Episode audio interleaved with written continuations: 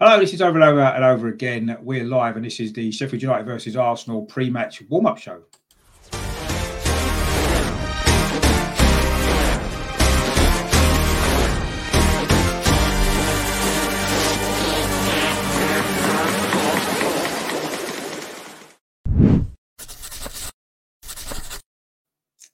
Hello, I'm Richard. Welcome back to my channel over and over and over again. The I call it the positive Arsenal channel, but it's becoming a little bit more difficult to remain positive with some of the performances that we've been producing over the last um, couple of weeks in particular. But anyway, hopefully, better times are on the way soon. Um, we've got some guests that are running a little bit late actually, but they will be joining us um, when they can. So um, we're going to sort of crack on anyway. We're going to be obviously looking ahead to tomorrow, Sunday's game, sorry, against Sheffield United, and also looking back on last night's um, great performance against um, Slavia Prague in the Europa League. And joining me for the early stages, it's just me and uh, me and Melvin to start with. He's back in. How you doing, Melvin? You right? Yeah, well, I think so. Yeah, yeah, I think so. Not too uh, delighted at the moment, but uh, no, no, exactly. Go. It's um, I, I mean, uh, maybe it's good that you know we've we've got obviously a Sheffield United fan who, who's running a bit late. He's stuck in traffic, so he'll be here as soon as he can. And we've also got an ex professional footballer who used to briefly play for Sheffield United as well. So the fact that they're not in yet um, is maybe an opportunity for maybe me and you to perhaps have a little look back on last night. I didn't end up doing a watch along. I was working in the end, and I couldn't be bothered doing a fan cam thing at ten o'clock. So. What did you make of it all? Because I mean, I thought that. I mean, yes, we missed chances and we could have won two or three nil, but I thought that was a poor performance in the circumstances, bearing in mind how important the game was and what it meant to, to be in the semi final. I thought that half halfway through the game, I remembered it was a quarter final of the European Cup competition because it didn't mm. feel like that at all. There's no urgency. We, don't, we were going through the motions. It was like a um, a carbon copy to a degree. Obviously, they're not as good as Liverpool. The Liverpool game, we showed no energy, no direction, no togetherness. It was a similar type of thing the whole as the last game, and it's very disappointing. And we could have had three or four goals, but had we scored those goals, I can't turn around you and say honestly that Richard, we deserve to win by three or four goals. We might have no. got there by default because we weren't three or four goals better, though we had a few chances. They had a couple as well. But you know, one oh, one nil up. I'm sitting there, and you're thinking, you're looking at the clock. You're thinking, we could still look, get a draw. They could still get a draw here with us. Yeah, yeah. didn't feel that confident that you know what. Come on, boys, this is it. We're one nil. We'll take that, and we we go on to the away leg. It never felt like that at all. It was only six minutes to go, and we just couldn't do it. And I never, never do feel comfortable because you know there was a mistake around every corner with us. You know what I mean? It's it, it's I mean, it's, a, it's not if we make a mistake, Richard. It's who is going to make the mistake now.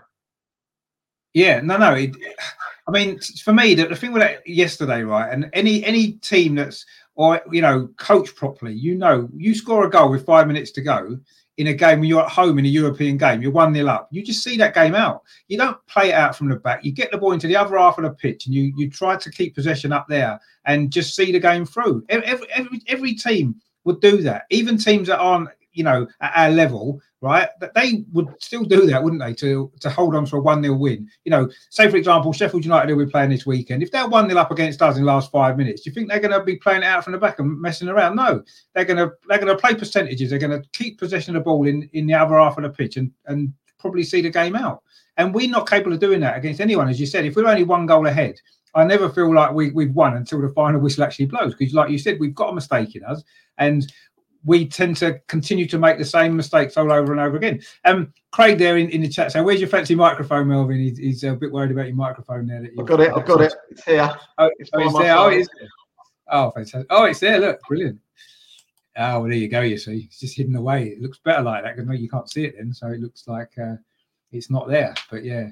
So we'll have to get Craig on actually one day, won't we? I think he, he's uh, on the show.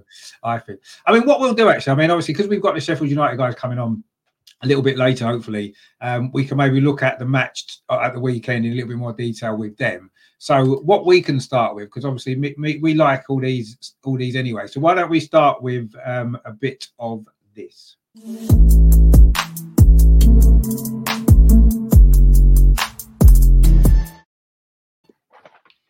I mean, I'm guessing your memories of Sheffield United probably go back a bit further than mine. It's quite all mine are quite recent, really, because obviously they didn't I didn't see Arsenal play Sheffield United until 1990 when they got promoted to the first division. You know, obviously they did have a spell, didn't they, in the first division in the 60s and the 70s. Uh, you've probably got a few memories of some of those games, have you?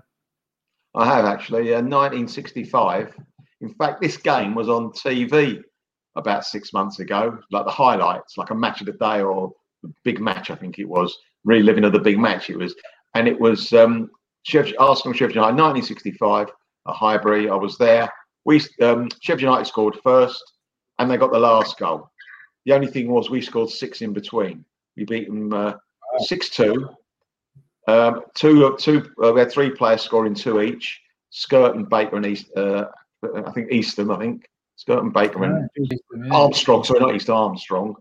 They scored two oh. apiece, and uh, it was an amazing game. Everything we did went in. Everything we tried went in. And in that game, they had a centre forward, Sheffield United, who went on to bigger and greater things. He was a young under 23, I think it was. They used to play under 23 games then years ago. And um, he played for England under 23, and he became a full England international. But he's more well known for the club he played for for so long and did was quite successful with. You know how that was? Oh, 1965. So he would have probably been Sheffield United. Was it Leeds he played for? Yes, yes, he went to Leeds. Had a great career there. You know, the name of the player is. Shall I tell you? Yeah, go on. Mick Jones. Ah, did he start Sheffield United? Did he? Yeah, he started Sheffield United. And I got, oh, I've got another one for you here. I've got another one for you. you oh, like yeah, yeah. They say we had in that Arsenal team three future managers of Arsenal. Who were they? Don Howe. Yes. 65. That would have been before George Graham, wouldn't it? Because he, he didn't sign for Arsenal until later than that. Um, I think he's 66, I think he signed. Oh, bloody hell. I, thought, I don't know. I didn't write it down. George. Um, um, George Graham might play. I, I, I, can't remember what, what, what, what uh, when he joined us, actually. I mean, Don Howe would have definitely been one. Uh, Terry yeah. Neill, would he have been the other yes, one? Terry Neill? Very good. Very good. I thought the um, other one was George Graham, wasn't it? I know. It might have been. He, he, I, I, can't remember the exact year he joined Arsenal. Now it was in the obviously it was in the sixties, wasn't it? Yeah, um, yeah. I think it might have been yeah. George Graham. I have to look that up. But but there was three managers. I should have bloody written it down, shouldn't I? Anyway, so yeah, that, that was that. Now this is a weird thing. Just after we won the double in '72, we uh, played away to Sheffield United, beaten five 0 Nothing wrong with that, you think? The next year, kind of similar team. We got beat 5 0 at Bramall Lane. You think it's like, how did that happen? And also, um, in in the 78, we played at Bramall Lane. We won 5 0 again in the FA Cup. That was the O'Learys yeah. and Brady and all that. You, you know, we had, a, we had a very good cup team then. Now, then you yeah. say you're the 1990s when they first came in the league. The, we played them at home. We won 4 1, and a player played his only game for us. Come on a sub. You know it was. You might. You. Uh, I think you've mentioned it before. You've mentioned him before in that game. I think. Yeah. Uh, let me think. Because we were one 0 down. Vinnie Jones, I think, scored for Sheffield United. Uh, he came on as a sub. Yep. It, it, uh, no, it wouldn't have been Andy Cole, would it? Yes, it would. Uh, it was Andy Cole. Yes, it was then. Well, ah, that, was, that, was his, that was his game, was it? Oh, right. Yeah, I was at that game actually. Um, I remember we scored all four goals in front of the clock end in the second half because that's where I used to stand. So I don't remember that, but I was there. But I don't remember that. And uh, great. obviously, Michael, very, Michael Thomas got a great goal in that game actually. he did score. He was one of the goal scorers. That's right. Yeah. Yeah, he's got a great goal. I think Groves might have scored as well. I think Perry Groves might have got one.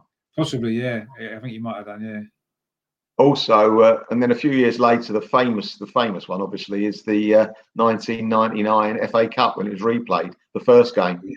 I was, I remember that when um, Overmars scored, didn't he? Kanu crossed the ball when he shouldn't have done. Not was it, that was Kanu's first game for us, you know, as well. Yeah, it was. Yeah, that, that, was the excuse that. that. was given, wasn't it? That was the yes. excuse that he, yes. he didn't understand yes. English football. Yeah, he didn't speak English yeah. very well, and that was the excuse given. Which you know, fair enough. I don't know, but there's no excuse for Marc Overmars to score, though, was there? Really? But anyway, that's true. that's true. but um, so I mean, it was the, the, the strange thing about that game was for me, like, what other club would have offered a replay? You know, so many so many clubs have won games in dubious circumstances, right, in the past, haven't Yeah. they? For one reason or Yeah. another. And when when has anybody ever said, "Well, look, we'll replay the game. We're not happy with how we won that game," you know, whether that was Arsene Wenger's decision or whether it was a club above him, because we still had the Hillwoods and people like that in a club in them days, you know, people with integrity and stuff like that. So I don't know whose decision it was, but what a great gesture that was, you know. And we didn't have to do that, did we? You know, Ah, we won the game, brilliant. and there was nothing, you know, you, the goal couldn't be disallowed because we hadn't broken any rules of the game. It was just a, a kind of a sportsmanship kind of thing, wasn't it? Um, Yeah. But what a great thing that was, and I can never, I can't see any other club doing that ever. N- no, No. one would have done that, and it was it was Arsenal and Arsene Wenger that, you know, and that, that kind of showed where we were at that time, what a class club that we were, you know. And Exactly. it's a shame. It's a shame because even now we wouldn't do that now, would we? Absolutely no chance. No, no, no we do chance. that if the same thing happened again. I can remember a couple of goals against us. There was one that Tottenham scored, a similar situation. That ball was put out for a throw in, and they, they took the throw in and scored. Swinton, And Swinton, what's your name? Swinton? And Andy Uh, Sinton, yeah. Andy Stinton. It's not Swinton. Andy Sinton, We, yeah. we, what, we yeah, beat them 2 1 at the finish, didn't we, or something? three one it was. We scored twice at the end. Well, Adams scored. yeah, Tony Adams scored. And then Bergkamp got that fantastic goal. Yeah, and then there was one against Blackburn, which um, I think might have been the season after that Sheffield United one, where they got a late equaliser. I think it was Chris Sutton scored, and that had been from a the ball had been put out for a, uh, a throw because one of our players was injured or one of their players was injured. I can't remember now, and they obviously took the ball into the into the goal, and Chris Sutton scored, and that actually cost us a place in the Champions League. That dropped those two points that we Really? dropped that day. Yeah, Wow. it's like so many incidents that happened, and it's like you know Arsenal was such a class above everybody else that we said no, we'll replay the game, and thankfully we won the replay as well, didn't we? Two one. Bergkamp's got a great goal in that replay. If you remember, he chipped the keeper, didn't he? From the Yes. from the edge of the box. That Did was a great goal, Overmars score as well? Did he score another Yeah, I think he scored in both of them. Yeah, Overmars scored Yeah. both of them. Yeah. Yeah, he scored in, in the second game as well. And Joe's put a comment in there saying, didn't Phil Jagielka go in goal against us once? Yes, I- I'm sure he did. I think they beat us 1 0 as well, if my memory serves me rightly. That's a Bramall Lane, though, wasn't it? It was at Bramall Lane, yeah. And I'm Yeah, sure remember that we that. couldn't score past him. Uh, they No, never- We never got close got- to him, did we? No, I think their goalie got injured, didn't he? Because obviously Yeah. um, he didn't he didn't get sent off. I think he got injured. And in them days, I don't think you had goalkeepers on the bench as you do now. Maybe they'd use all their subs. I can't remember, but I remember him going in goal. And I know we didn't score past him. and uh, I mean, our record actually at Bramall Lane, it certainly, I know we haven't played there very, very many times in recent years, but in the league, we haven't won there since 1991, which is the last five games that we've played there in the league. We, we've lost the last two and then drawn the three, previous three as well. So I haven't won there for a while.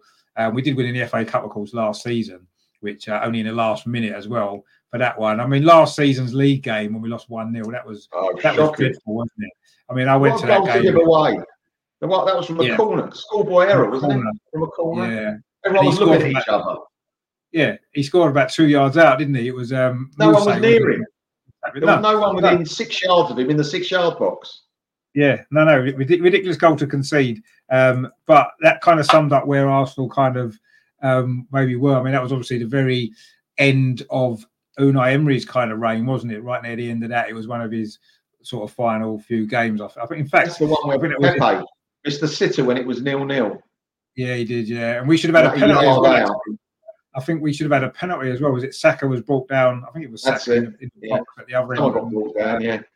Yeah. Do you do you been a penalty. remember Richard going to Bramall Lane and there was only three sides to the ground? There was a cricket ground part of it. Is that, is that am I thinking incorrectly? Wasn't it years ago? Wasn't Bramall Lane a three-sided stadium? Not, No, not, not, not in my. It may, have been before, it may have been before my time. I mean, the first time I went there was 1991. That was the first Oh time I no, no. I think it was before that. If you're tall, Yeah. it, would be what would it be? What would be Headingley? I think Headingley would be in. Is that Sheffield? Headingley. Headingley's in Leeds, isn't it? Oh, okay. So where would Sheffield? Where would a cricket ground be? Is there a one in Sheffield? I don't know. It might be. I'm not sure. I thought it was a famous one in Sheffield. Perhaps not. It's back of my mind thinks it's Sheffield United. I mean, it, it might have been, uh, the- the ground might have been next to a cricket ground. I Yeah. But I say, obviously, all the times I've been to um, uh, to Bramall Lane, it hadn't. I mean, it used to be standing behind the goal, didn't it? There used to be standing, and then there'd be seats above as well. And I remember Sheffield United fans used to be in the seats above, I think, and we were in the standing down below, which was quite fun. Um, but yeah, that was the first time I went there, 91, the year we won the league. We won 2 0. And that was actually the last time that we won there in the league, funnily enough. Um, we won in the cup a few times since. I remember we won um, 3 0 in the League Cup. Eduardo scored a couple of goals a few years back. That was a that was a decent performance, actually, a young Arsenal team. And then, do you remember when we won on penalties in the FA Cup? We drew nil nil after extra time, and we won on penalties. 2005, I think it was, in like the, the fifth or sixth round or something. We drew at home first of all at the at Highbury. We drew one all, I think, and then we drew nil nil to replay, and it went to penalties. And um, I think Ashley Cole scored the winning penalty for us, if I remember correctly. Um, and we won, I think, four two on penalties or something. Um, and that was um, quite a memorable kind of game. And obviously, we played him in the FA Cup semi final, didn't we, at Old Trafford? That David Seaman save. Oh my remember. God, yeah. The great David Seaman save. one handed yeah. save. Yeah, in his 1000th senior game as well, that was. And he made that save. What a fantastic um, goalkeeper. Um, he obviously was. Um, Ryan's in the chat. You doing, Ryan? He said uh, he said good evening, and then he changed it into uh, to good evening, which is probably uh, where we are at this this moment in time, actually.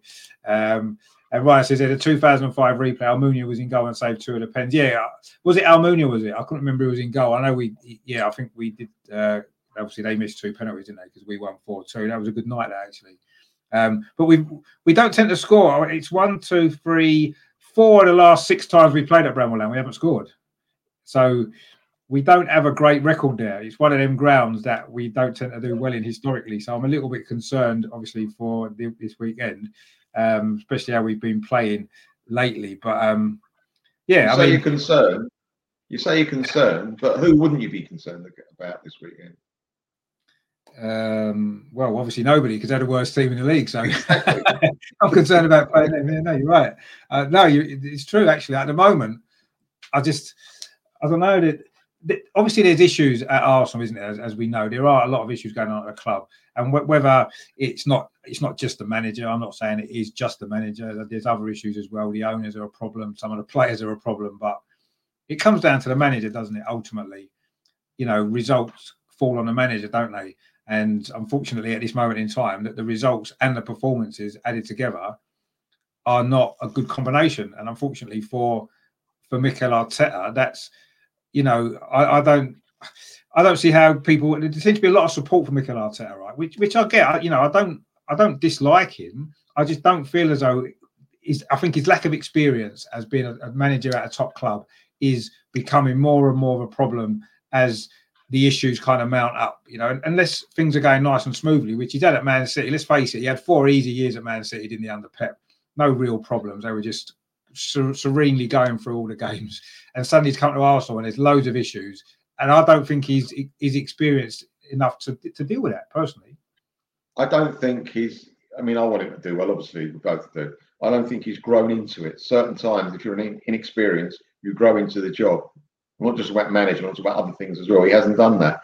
And you talk about these taking criticism, but look at it this way: if we win the double, right, everyone will say, What a great team. And the manager will get the plaudits. Therefore, mm. when hmm. things go the other way, the players mm. and the manager has got to take criticism. You can't mm. separate the two, in my opinion.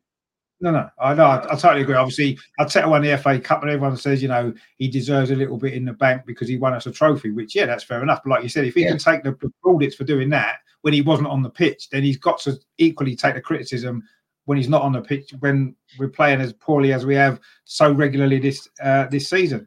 Um, Terry's in the chat there says hello Richard and Melvin, great show, and uh, hello to, to all um, and hit the likes. Yeah, please hit the like as well and, and, subscribe to the channel if you haven't done so already. I haven't actually managed to do as many videos this week. I've been a bit busy, but um, hopefully um, I can get some more videos done over the next um, week or so. Just a lot going on this particular week, so it's been a bit hectic, but um, we've got a show on tonight, which is the main thing and hopefully, I say we'll have our other guests joining us as well. Um, I have got a. I have got a massive list actually of players that's played for both clubs. I, I did find quite a lot actually. How many did you find? Oh my god, hang on, let me count them all. 1, 2, 3, 4, 5, 6, 7, 8, 9, 10, 11, 12, 13, 14, 15, 16, 17, 18, 19, 20, 21. What? 22, 23, 24, 25, 26. I'm doing me a favour. 28. Uh, it's just 28, but but uh, there's actually three of them wasn't players as such. they've they've got connection with both clubs, and a couple of them didn't actually play for one or the other club. They were signed on for the club that didn't play. So Did- some of them are. one of them have a posted address in Sheffield and it counts. I mean, how do you get 27 or 8? How do you get that? I, I got 12. 12 that I'd heard of. Not any No, well, 12 colonels. 12 I've been in the there- army there in Sheffield or something. there there is a few um, there is a few uh, dodgy ones, I suppose. Um, Yeah, I but- imagine there must, and- and- a lot of them, a lot of them as well are from the 1800s and early 1900s as well. Oh, right. Yeah, well, all right. That was a that was a time, obviously, when Sheffield United were um, probably a bigger club than Arsenal in, in them days. So they, you know, we got a few of their ex players and stuff like that. There seemed to be a bit of activity between the clubs around about that kind of period, um, and then not much for a long time, and then bits and pieces as we've gone through. Really, there's a few modern ones as well, one or two. Um, there'll be a lot of players that, that you know. They're probably ones on your list, I would imagine. I- I, can Exactly. think of probably five or six that are on your list straight away just by looking at my list. Um, dozen. There's a dozen I got. I got a dozen. Yeah. All on. I mean, what, what, All of them. what we'll do then, we'll, we'll um, why don't we have a little bit of fun with this?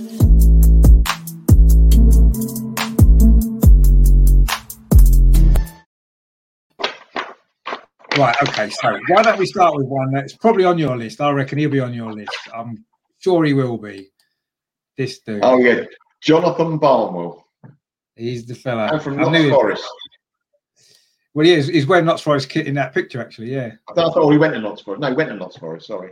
I'm thinking of someone Yeah. else.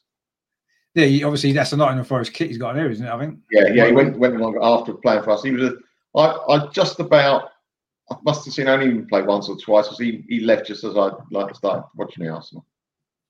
Yeah, he, he- he played for Arsenal 1957 to 1964. So yeah, um, he played 151 games actually for Arsenal. So scored 24 goals. He only played briefly for Sheffield United in 1970. He played nine games and scored two goals. That must have been right at the end of his career, I would assume. Yeah, Um, you know, before he retired. But yeah, I mean, he was obviously uh, manager as well, wasn't he? John Barnwell. He had a, that's right. I think he managed Wolves, didn't he? I think he did. I think he played for Wolves as well, didn't he? I think he Yeah, most of his career, I definitely think, managed. Yeah. So um, obviously he was um, you know a, a big name that I knew you would that you would have definitely heard of, and I think someone else who will probably be on your list as well will probably be this guy, Oh yeah, Matthews, John Matthews. John Matthews. Yeah. Did you ever see him? You didn't see him play, did you? Uh, no, he, again, he was just literally before my time. 1978, he left. In fact, he went to Sheffield United in 1978. So now I, I missed him. Uh, unfortunately, I don't know if he was was he was he any good, but he didn't really get a regular place in was- team. he? It, let's face it, in the team at the time there was Brady, Rix, and all, of them, and all that crew. So when he gets Yeah. to the midfield, he ain't going to get there. But he, he was okay. He, he he had a funny like run. He used to run with his arms like this for some reason. He had like waddled hands, if you know what I mean. And he used to just run in a straight line. He never had. He never. I can't remember him actually going zigzagging. He used to just one of those players just to run in straight lines. But he did a little job. But he was never going to get a, a big career at the Arsenal with the team he had at the time. Definitely, especially in midfield. No, no. In fact, he played uh, 37 games for Arsenal and scored two goals. And at Sheffield United, he was there four years. He played 103 games and scored 14 goals. So I think he probably had a decent enough little spell at Sheffield United by the look of it. Four Yeah, years there. decent career.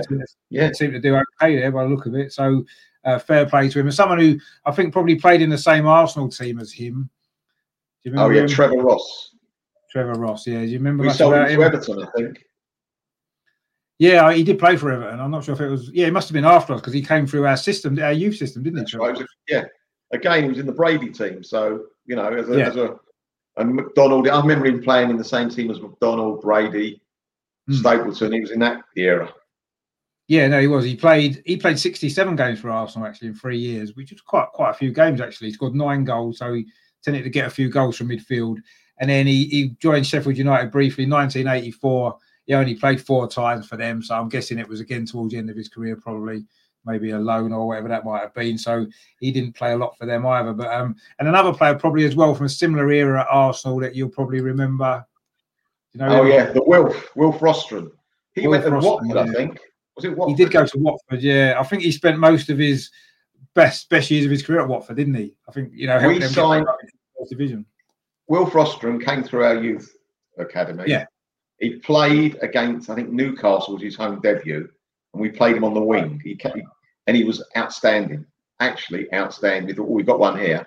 And I don't know what happened, whether the guy that was injured played instead of him or whatever, and he never got a, really another chance. And then he went to Watford, he played left back, and he did very well for Watford. Yeah, yeah I remember him play for Watford more. I don't remember seeing him play for Arsenal. I knew he had. Not many, didn't any games, I wouldn't have thought.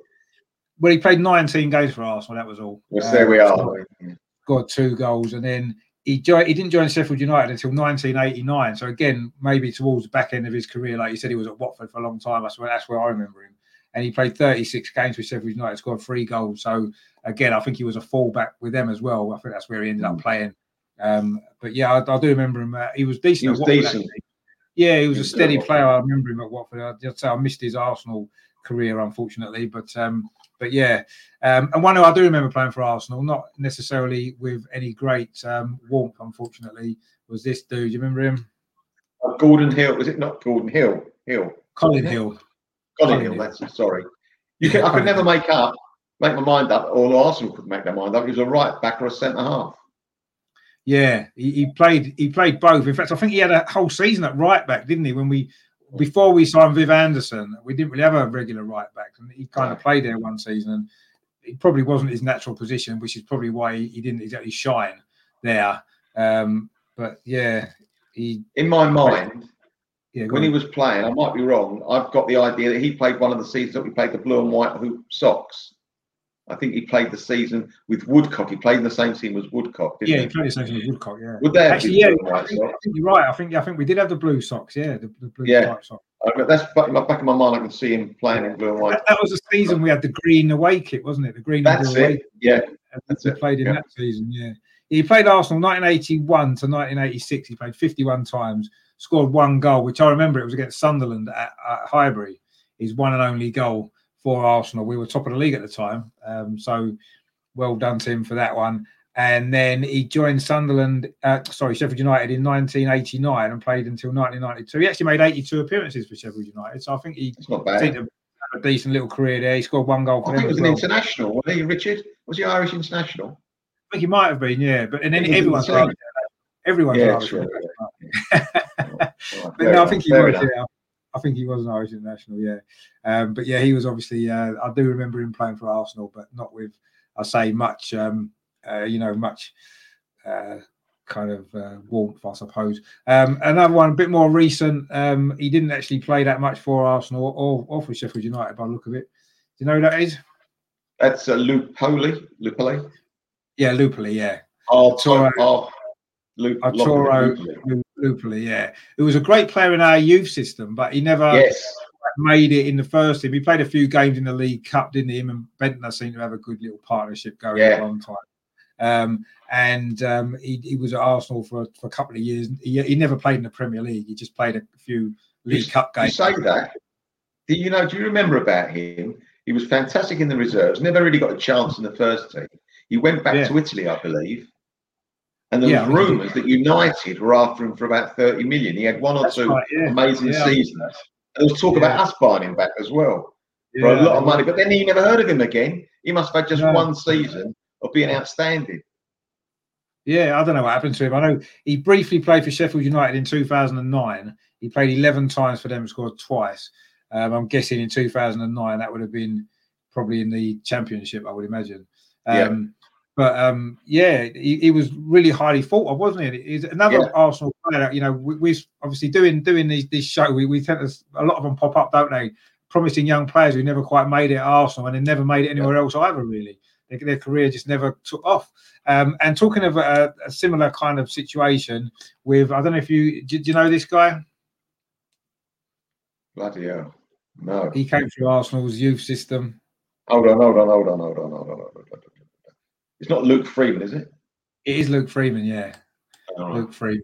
He didn't actually play for the Arsenal first team. He did come through our youth system, and he. But people were expecting lots out of him, Richard. I remember the name was flying around yeah, no, he's another one exactly. Yeah, no, he, he was. Yeah, he was another one that was highly thought of, and he was actually playing for Sheffield United last season. He played 16 games for Sheffield United, and he played in the Premier League from last season. So um, right. he's had a.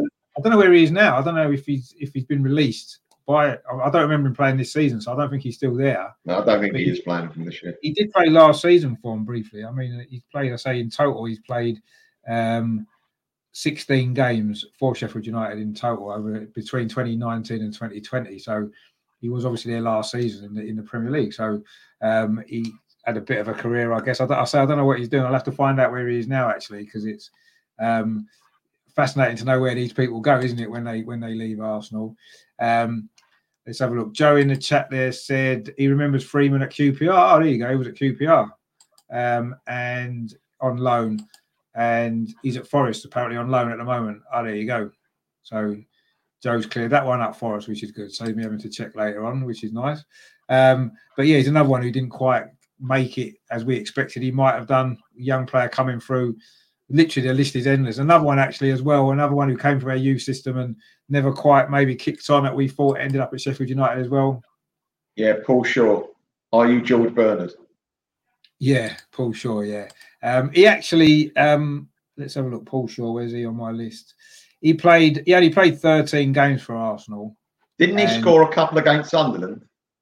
Southampton. Sunderland. Was Southampton. Southampton. He scored his two goals, one at home and one away against Southampton the same season. Is that right?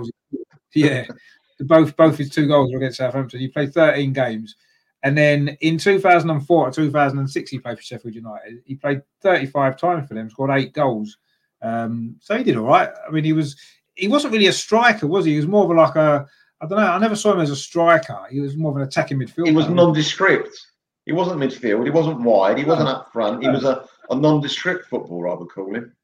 Just like a forward, I guess you'd call him. Not, yeah. not a striker or, yeah. or, a winger. He was a forward. But yeah, he, I mean, he, I say he's got eight goals in 35 games for Sheffield United, which is a not a bad return, is it? I suppose no. when, you, when you think about it. Um, and let's have a look. We, are running out of kind of more recent ones, actually. There's a couple left. This guy's been on the show a few times, hasn't he? Do you remember him? Not Tommy Black, is it? It is Tommy Black, yeah. He seems to pop up quite a lot because he's he's been yeah. on the books of quite a few Premier League clubs, but unfortunately, um, he only played twice for Arsenal and four times for Sheffield United and scored one goal. Really? yeah.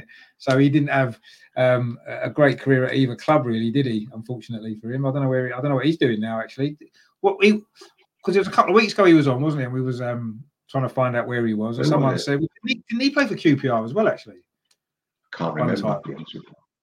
Joe might know. I'm sure Joe will put it in the chat because he, he tends to know these things. I don't know if he's got Google next to him, maybe. And we've he's actually got uh, one of our guests has just arrived. Very um, pleasure to welcome him onto the show. It is um, Andy. How you doing, mate? You all right? Hi, yeah, good evening. You okay? Yeah, very well, very well. How, how, was your show? Was it good? I know you just come. Yeah, it was good. Yeah, yeah, yeah. Just came straight off and came straight off. But yeah, it was great. It was. I love it. It's uh, really enjoyable. Give something back. Talk about the championship, which is the the gift what keeps on giving at the minute. Yeah, no, it's, it's certainly exciting stuff going on in the mm. championship, isn't there? I mean, how are yourself? I mean, obviously, um, I know you, you did briefly play for Sheffield United. I don't think Sheffield United is really what, what you're most known for, is it? Probably no. Middlesbrough more Cardiff. Yeah, um, yeah. It, I'd say it's probably a different club now than uh, than when I played on loan under Steve Bruce. The, they didn't have. Um, it was a great time, you know. Listen for me personally, it was a good development. It was a, it was a, it was a right club at the right time for me. It was the manager really looked after me. The fans were amazing. Um, they're very passionate about what what they do, and yeah. and I think that's probably one thing what's hindered them this year is is the lack of fans. And I know that anyone could say that about the about the team, but Sheffield United more than anybody, and Chris Wilder yeah. probably need their supporters to get their players um, rejuvenated at times, and um, and some of those players who probably don't have the quality of some other Premier League players get that extra mm. push by supporters and get that and need that twelve man sometimes, and uh, and that's probably the the biggest disappointment for me. No, no, I, I, agree. And I mean, last week, obviously, we played Liverpool. We were talking to Liverpool fans and said, I think out of the, the, the, two Premier League clubs that probably suffered the most with no fans is probably Liverpool and Sheffield United. Yeah. When you look at last season, how much of an advantage that was. I mean, Sheffield United, at there, they were great at home. And then as soon as the lockdown happened and there was a restart with no fans, they really suffered, didn't they, straight away? Yeah, yeah and, and, and, and, I, I, look at how well Sheffield United were doing, and then and then obviously lockdown happened. The fans weren't allowed to go in. The the impact that had on, on their um, European venture, you know, what I mean, could they have got into it? Yeah. You know, what I mean, in the end, yeah. yeah. obviously didn't happen. They, they, spent a lot of money in the summer, by the way. You know, what I mean, I, I'm, I'm not sure if that had an impact on the on the way that and the pressure on the manager. He spent a lot of money on probably three or four high profile players, um, probably overpaid on uh, on a couple, in my opinion. Well, Brewster, um, especially Brewster, Bruce, one of them. Brewster for me, yeah, he's you know what I mean. He, he did well in the championship at Swansea, um, but because he's a Liverpool player, he, his price tag was was probably a little bit higher than uh, normal for me. It was extortionate, and uh, and you know he hasn't he hasn't rewarded the club back with the performances and the goals which probably Chris needed and the club needed for that price tag, which is unfortunate. Yeah, I mean, uh, you can see why they wanted to buy him because last season, although they did well, they didn't score a lot of goals, did they? Generally, they were quite solid at the back, didn't concede many, and then yeah. that, that, was maybe the one area that you felt if they could get a striker who could score goals for them, they could have pushed on. Maybe that was the kind of feeling, wasn't it? But like you said, they've obviously spent a lot yeah. of money on him. It hasn't really worked out, has it? He's not really. Yeah. Tall, is? Yeah, no, I totally agree, Richard. I, I, look at their defence last year, and they were so solid. The amount of games that they were that they were nil nil in for long periods. Yeah. They used to miss chances. The, the way that they played with, with maybe one up front with a bit of pace, a bit of trickery, and it could make something mm. happen. It just, yeah, it hasn't happened this year. They've gone down the the, the McGoldrick route. They've gone down the Ollie McBurnie route, and uh, Bruce has probably played a bit part bit part player. And you know, mm. I mean, for mm. me, it's not really worked out for any of them. And you know what I mean? They've, they've, they've spent more time defending. They've realised that they've, they've let, they're letting more goals in. They're, they're, they're defending a lot more. They're getting overrun. They're making mistakes. And, and it's accumulated in, in, a, in a disastrous season with the manager losing his job and uh, record record lack of number of points and goals let in. It's just, yeah, it's been a, a disaster for the football club. And I hope they can recover. You know what I mean? Because uh, you know, I mean, the mm. formalities are going to be over soon, and they are going to go down. Uh, I just hope they can recover. They can get the right person in charge next year, to get them back up from the championship with the Premier League money, hopefully. And um, but players' valuations are going to go down because you you spoke there about um, about Brewster. You know, I mean, a lot of money. Are you going to be able to recoup that money back? Not in the not in the championship play. You know, with someone who hasn't done it in the Premier League, unfortunately. Do you no. think they're a bit early? Well, evening, Andy. By the way, Melvin, how do you? Are you, Melvin? You okay? Yeah, fine, thanks, mate. Good, good, uh, good. I, I, do think that sacking the manager had nothing to no, obviously, nothing to do with performances and where, where they were going. But really, they were down anyway, as good as he was one of the managers that could have brought them up. So, do you think it was something a little bit political yeah. rather than just to do with performances on the pitch? Yeah, well, I think he was uh, Melvin. I, I, I totally agree. I think he's the manager who, who could have put them up. You know what I mean? On his own, he, it's just his passion, his, his, his drive for that football club, loves the football club, uh, but what I read and what I heard about uh, in, in from in house was that the football club wanted to go down a different route. They wanted to direct the football above the manager, which he wasn't keen on. He's never done it before. He's never had that person above him to make the decisions about signings, and then he's working with players. He, you're talking about a manager here who's who's done everything on his own for years and years and years and been successful as it. So to try and mm. change someone's philosophy overnight, I think is a little bit disrespectful. So once those fractions start coming in within a camp, you, you're looking at a different thing. You know, listen, we're not talking about an Arsenal, a Man City, a Barcelona. You know, I mean, a top team who's, who's got who's got top players. We're on about a, a team who probably doesn't need a director of football at this moment in time. You're going into the championship. Do you need a director of football in the championship? Probably not. Um, do you need a director of football if you're playing in Europe and you're signing top international players? You probably do, but I think it's it's, it's probably a, a knee jerk decision which has impacted on a football club and a manager who's lost his job. And I hope Chris gets a. Chris was my manager at Halifax Town towards the end of my career, and I, oh, so I, re- I, truly hope he gets another job because, as a man, and just a man himself, is a, is a, is a, is a, is a, is a is a, a, true gentleman and a, a, man manager I've never come across before in my in my lifetime. So he's uh, he's very talented what he does, and I hope he gets a, another opportunity somewhere. Andy, the way things are going, you might get a chance at the Arsenal soon. yeah, he might. Yeah, to be honest, it's uh, yeah. But there's, listen, there's, there's loads of football clubs which uh, which uh, which would probably love his desire, his yeah, um, his attitude, and, and you know, he goes a long way. Not everyone's got that that that that desire. What what, what Chris has, and other, and, and some others managers have it as well. You know, I mean, not being disrespectful to everybody, but some some are cool and calm and stand there and, and you look at the persona and think they don't care and as a fan, mm-hmm. you want someone on the touchline who's kicking every ball, hitting every ball, and who's screaming and shouting for that 90 minutes and looks like he cares. And it's different if you've got supporters there who can do it for you. But when when things aren't going your way and you're getting beat and you're standing there and you've got your arms folded and you look like you don't care and you lose the game, it's so disheartening as a fan because you just think, well, what's the point of even being there? might as well not. Someone else might be stood there, and, and it's just it's yeah. just heartbreaking. I mean, I, I, don't know. Obviously, you obviously know Chris Wilder pers- personally. I mean, from the outside, what what I noticed last season to this season, obviously before he lost his job, he seemed a bit different, didn't he? I felt looking at him on the touchline, looking at his interviews after matches. I know obviously that the, results were, were not as good. I don't know whether that was a thing, but he seemed a bit different to me. I don't know whether or not like you said, maybe stuff going on behind the scenes that we didn't know about. But like long way before he even left the club, he he seemed his persona seemed a bit different this season, a little bit yeah. less up maybe. And I know. Yeah, I totally agree. I, I totally agree with you. I think he's. Uh, I think.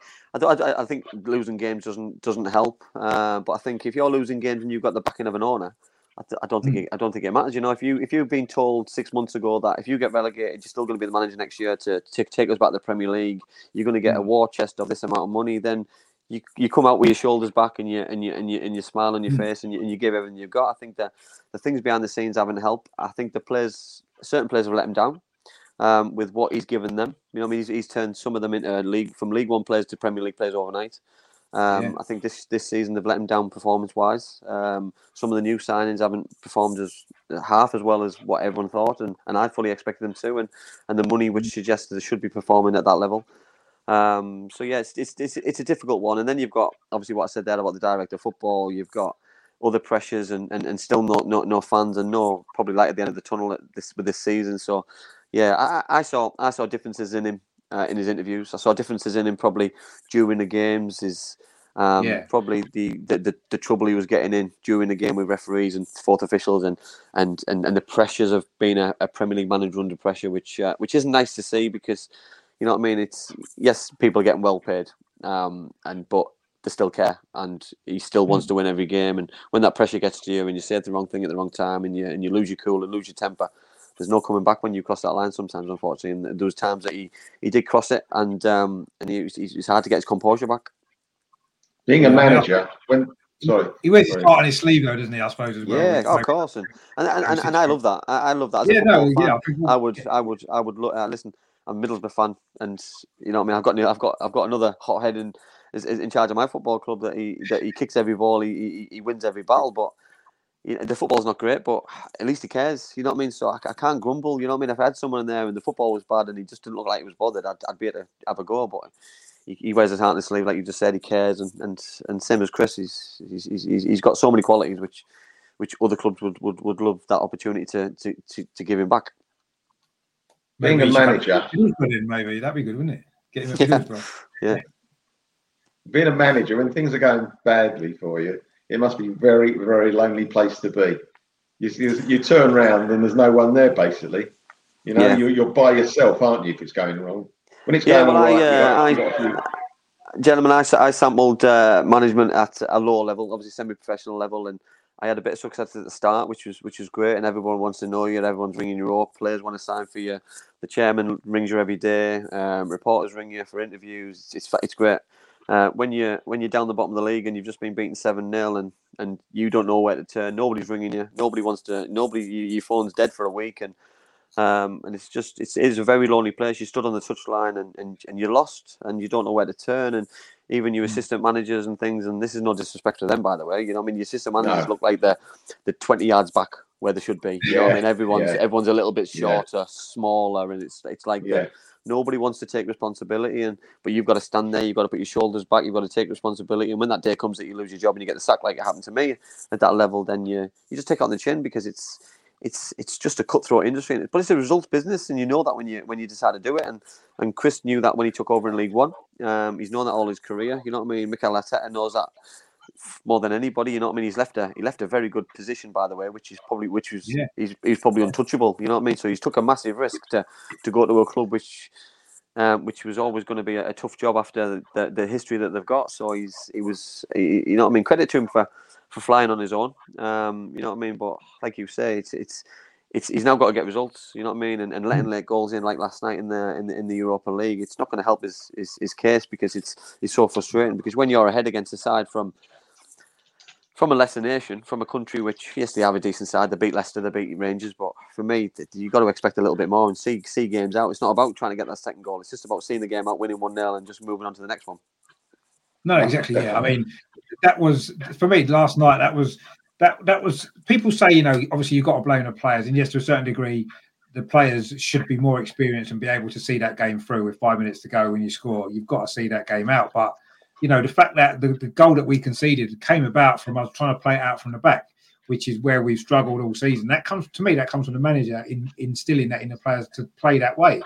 And when it goes wrong, which it's gone wrong a lot of times, and it goes wrong again, surely at that time, the manager on the side of the pitch has got to say to the players, you know what I mean? Just get the ball away from our goal for the last few minutes of the game and just get it up the other end of the pitch. We had the pace on the pitch then to, you know, to get it up the other end. And, and even if you, like you said, don't get the second goal necessarily, just keep the ball up the other end of the pitch. And yeah, I don't know. It's frustrating, it's frustrating though, isn't it? Because as, as, as a player, you don't need the second goal, so you, are not really setting up to do it. But you hmm. you put the ball in an area which is not going to harm. If, if, if the ball's yeah. in the corner, you can't let yeah. a goal in. If it's out for a throw, you can't let a goal in. And I look at the yeah. I look at times to play. For me, play from the first minute till the 85th minute. And if you're winning winning one 0 two one, 2 0 even. Just see the game out. You don't need that third goal sometimes. You don't need to win the game twice. You won the game once, and once is enough. You know what I mean? Because I look at that goal, that goal could be a huge goal. Because if Slavia mm. Prague hadn't got that goal, they wouldn't have been disheartened, they wouldn't have been gutted because they'll go for the second no. leg thinking they can get the result. Where now it's giving them such a boost because Arsenal yeah. have to score. And if they do score, it's, it's going to be difficult anyway because you know what I mean Slavia Prague possibly will will get a goal as well. So it's it's going to be it's going to be intriguing regardless of um, of which outcome you're going to get. But what I don't understand with professional footballers like yourself is that why must the manager tell you what to do? You shouldn't be micromanaged. You're professional footballers. You should know what to do about don't dribble it from the back. You, every time you get the ball, you're not waiting for the manager to tell you what to do. You're good enough to, to make your own mind up. Yes, certain aspects of totally, the game. Totally, totally agree. But that's where your that's where your leaders come into the game for me. That's where your captain comes into it and, and it dictates what happens. You're managing on the touchline, telling the captain that, that you're doing this. The man, the, the captain does what he wants. You know, I mean, the captain tells the mm. tells the people to put in the corners, put in the channels. You, you, you got mm. Aubameyang can go, Saka can go. You know, I mean, you've got all these players who can keep the ball in the channels. You've got all this pace. You've got all these players who can who can hurt teams. But as a unit, we're going to sit here with the back four. We're going to have someone sitting in front to protect. Um, we're going to we're going to tuck the wingers in. You know what I mean? Forget what the manager says. I'll take the I'll take the stick at the end because let's be honest, the manager's dictated to by results. So the manager's the one who looks stupid. The players aren't, but the players are the ones who should be taking responsibility. And then the manager can come out at the end and say. The players take all the credit. You know what I mean? They saw the last five, six, seven minutes out fantastically well. You know what I mean? I, I would have wanted them to play more football, but it wasn't possible. The players take the credit. Where then now the manager can't come out and say it's a player's fault. It's my fault because I'm telling the players how to play and dictating to them from minute one to minute 97, 98. Yeah. You shouldn't be like that. You know what I mean? Players aren't robots. You know what I mean? Players are players are, are able to make their own decisions and to play the normal game because it's it's it's it's it's their it's their job, it's their livelihood. You know what I mean? You, we're not we're not told how to do things on a, on a, a training. You know what I mean? You, you, try new things, and a game's no different. You know what I mean? You, you, you can't be dictated to and be like a robot from minute one to ninety five. It's just impossible. Do you not do you not think that's how football maybe uh, has gone though in recent years? Because you know. A few years ago, it, it looks a lot more off the cuff, if you like, and players used to play, make their own decisions, and they used to, you know, um, be a little bit more spontaneous, perhaps. Whereas now it does seem a lot more. All, all clubs. I mean, I think the way that football's evolved, maybe it, it is a lot more tactical now. It's a lot more regimented, maybe in the way that teams play than it perhaps used to be. Even maybe you know when you was playing, it was probably a little bit. You probably a little bit more freedom. You was probably allowed a little bit more freedom, wasn't you? When, when you was. Oh, totally, totally, Richard. Listen, I'd be, I'd be bored now. I'll be honest. If, if I was playing and I was playing centre forward, I wouldn't get the ball for six, seven, eight, nine, ten minutes because it's getting passed along the back, it's getting passed forward mm. and passed back. It's a mm. it's a it's a very um, slow way of playing. You know what I mean? Whereas before it was about getting the ball forward, yes, with quality in good areas as fast as you possibly can because it was about getting more goals and um, the amount of teams now who put out from the back who make mistakes. How many more mm. mistakes mm. do you need before you, you decide and go, listen, we're going to kick it now? You know what I mean? You look at Man City's goals the amount of goals that Ederson set up from, from long kicks is is scary because he, he, he clears the ball out of the line because so the, the, the other team can't score. Man City have been been bad at times by overplaying. John Stones has, has made mistakes. Dias has made mistakes because of that that fact. Liverpool have done the same thing. Mm. You, you, you're getting players to overplay when they're not comfortable in doing it. You're trying to make a player be like you. I mean, I look at Arteta. Arteta on the ball was like a maestro. He could he could he could manipulate the ball. He could do things on the ball. But he's a midfield player. He's used to getting the ball under pressure a defender's not hmm. used to getting the ball under pressure. He's used to getting the ball with nobody around him. So now when he's getting the ball and he's trying to play and he's overplaying, he's making mistakes. So he's we're, we're, we're trying to get players to play and do a job which they're not happy and comfortable with. And when they do make a hmm. mistake, you know what I mean? Is the manager going to back him? Because how many mistakes can you can you make before you get dropped or someone else takes your place? For me, it's it's it shouldn't be it shouldn't be four, five, and six. It should be one, two, or three. And if you're making mistakes one and two, then you don't make the third one because you you learn from them. And I'm not I can't listen to the manager anymore. I've got to then start to implement my own. Put the ball in the channel, clip the ball into the winger, play this play the front man. Not try and take him on or come inside and go back the goalkeeper and start again and put myself under pressure, make myself look stupid. I mean, is, is, that not for me though? That's quite an interesting point that you make there because I've been sort of um, certainly in recent weeks, I, have been kind of saying that for me, Arteta is the bigger problem than the players, and you know, that's almost like you're kind of almost touching on it there, aren't you? That Arteta wants them to play a certain way, which maybe they're not all comfortable with. No. And you're saying, you know, they, they should only be allowed to make two or three mistakes and you change it, but he hasn't changed them. He keeps playing the same players and they keep making the same mistakes. And I don't know why he's doing that. To me, it's like, surely, like you said there, that's the right thing, isn't it? If a player, you want to play a certain way and you've got one or two players in your team that just can't adapt quickly enough, they're making mistakes regularly. You have to take them out of the team. You have to, or change the way you play to help them.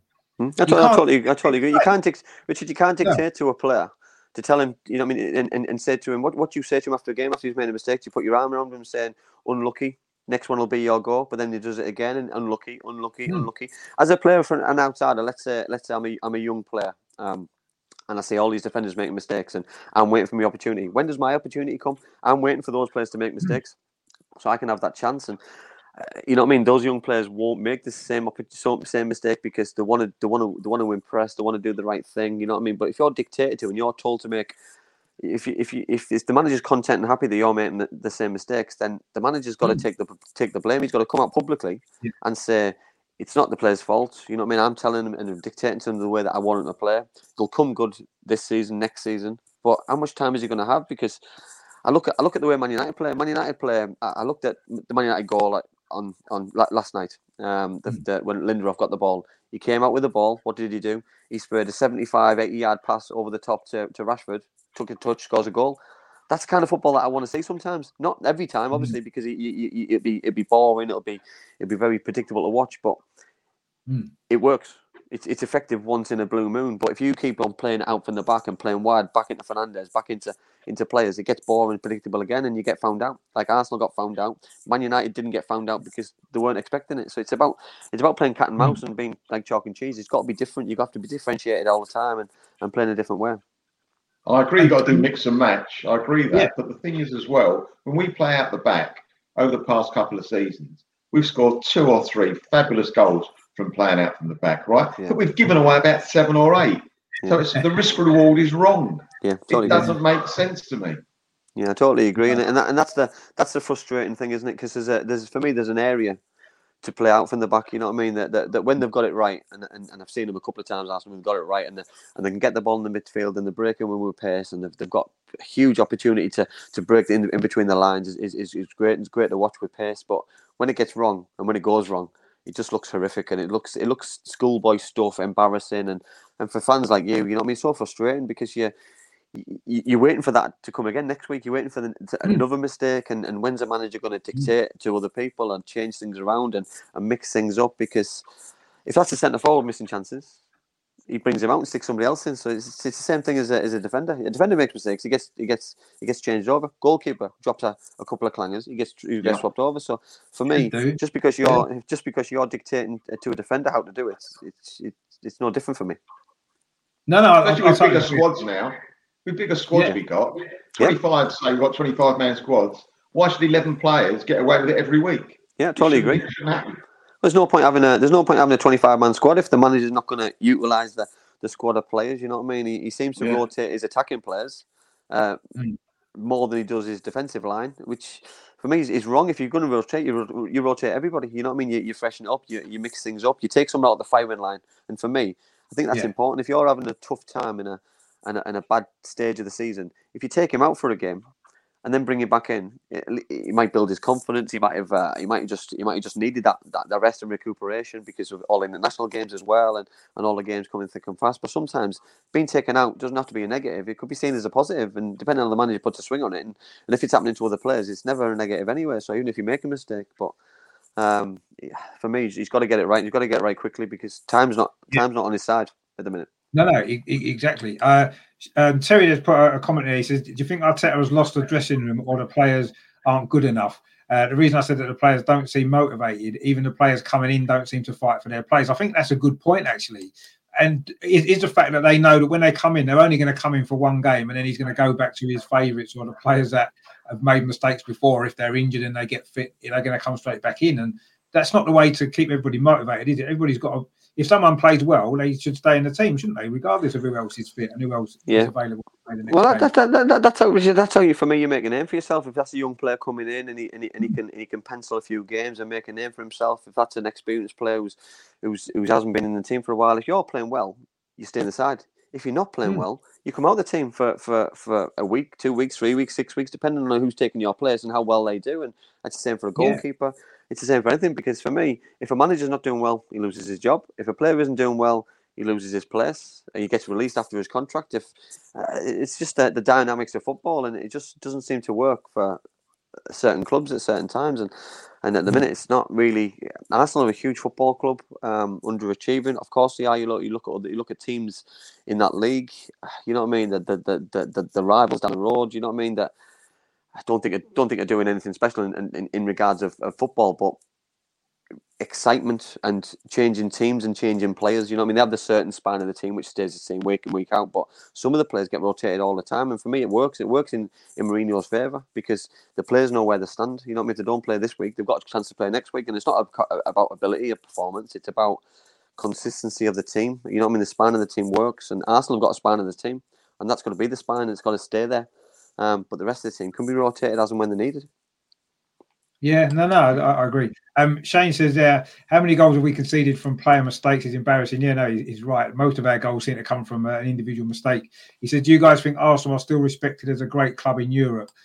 I, I, I personally do, just because the name I think will always be respected, regardless. I mean, teams go through cycles, don't they? You can have a successful team for a few years, and then maybe you're rebuilding, and you have a few years where you're not as successful. But I think Arsenal as a name will always be respected throughout football in Europe, throughout the world. I, I think personally, um, but obviously we're not doing ourselves any favors in terms of getting new kind of younger fans on, on board to take Arsenal as, as seriously because over the last few years we haven't been that club, have we? Unfortunately. I. No, I, I listen. I agree. I, I- can go back when I was when I was younger. I'm probably going back to remember when Arsenal played. I think it was Real Zaragoza in the Cup Winners' Cup final. Yeah, uh, when yeah. obviously Nayim do that that. goal. You know what I mean? So there were Arsenal were a were a huge football club in Europe back then. You know what I mean? And the, they obviously reached the Champions League and the, the, the dominated games and rounds with Thierry Henry, Ramsey, Freddie Ljungberg, etc. Um, and and they've continued continued on. You know I mean? The name for me is, is still a big name. That it's not a, it's not a team that you want to play in your group. It's not a team that you want to get drawn against because you know on the day they can beat you, they can be a threat and they can they can cause you problems. But it's about consistency and Arsenal Mm. fans. You know I mean? If you you can get knocked knocked out of a out of a, out of a European tournament on away goals now. You know what I mean? That goal the other night, um, last night, sorry, could have it could have a, a huge impact on on on progressing to the semi final. And if that goal costs them, you know what I mean, and the Premier League doesn't finish as strong as they need, then it's been a it's been a nightmare of a season. You know what I mean? So it's it's it's a, it's just a, it's just about getting the positives and. That clean sheet can go a long way. It can have a positive impact on the weekend for the chat for the Premier League. It can have a positive impact on the, the second leg, and mm. one goal can just change the dynamics of a season overnight. You know what I mean? The confidence, lads coming in training today, um, lads playing at the weekend on Sunday. It's just a, it's just it's, it's one negative after another after another, and it's it's frustrating because you know what I mean. The manager won't won't be in there all smiles and happy today and for a warm down. The players won't be buzzing. You know what I mean? But that clean sheet today, everyone would have been in with a different frame of mind, and and the confidence would have been there. Loads of chat, loads of talking. The publicity would have been there. Social media would have been great. Fans would have been buzzing. It's it's just not the case because of a, a simple error which could have been eradicated very very easily. It's not No, no, just the you- goal. It was the way we conceded the goal. You can get a Yeah. goal against you, you can't do anything about. You know, you might get a dodgy penalty or whatever, or a ricochet. If something happens, you got. But that was avoidable, and that is what's very disappointing. Yeah, no, I, to- I totally agree.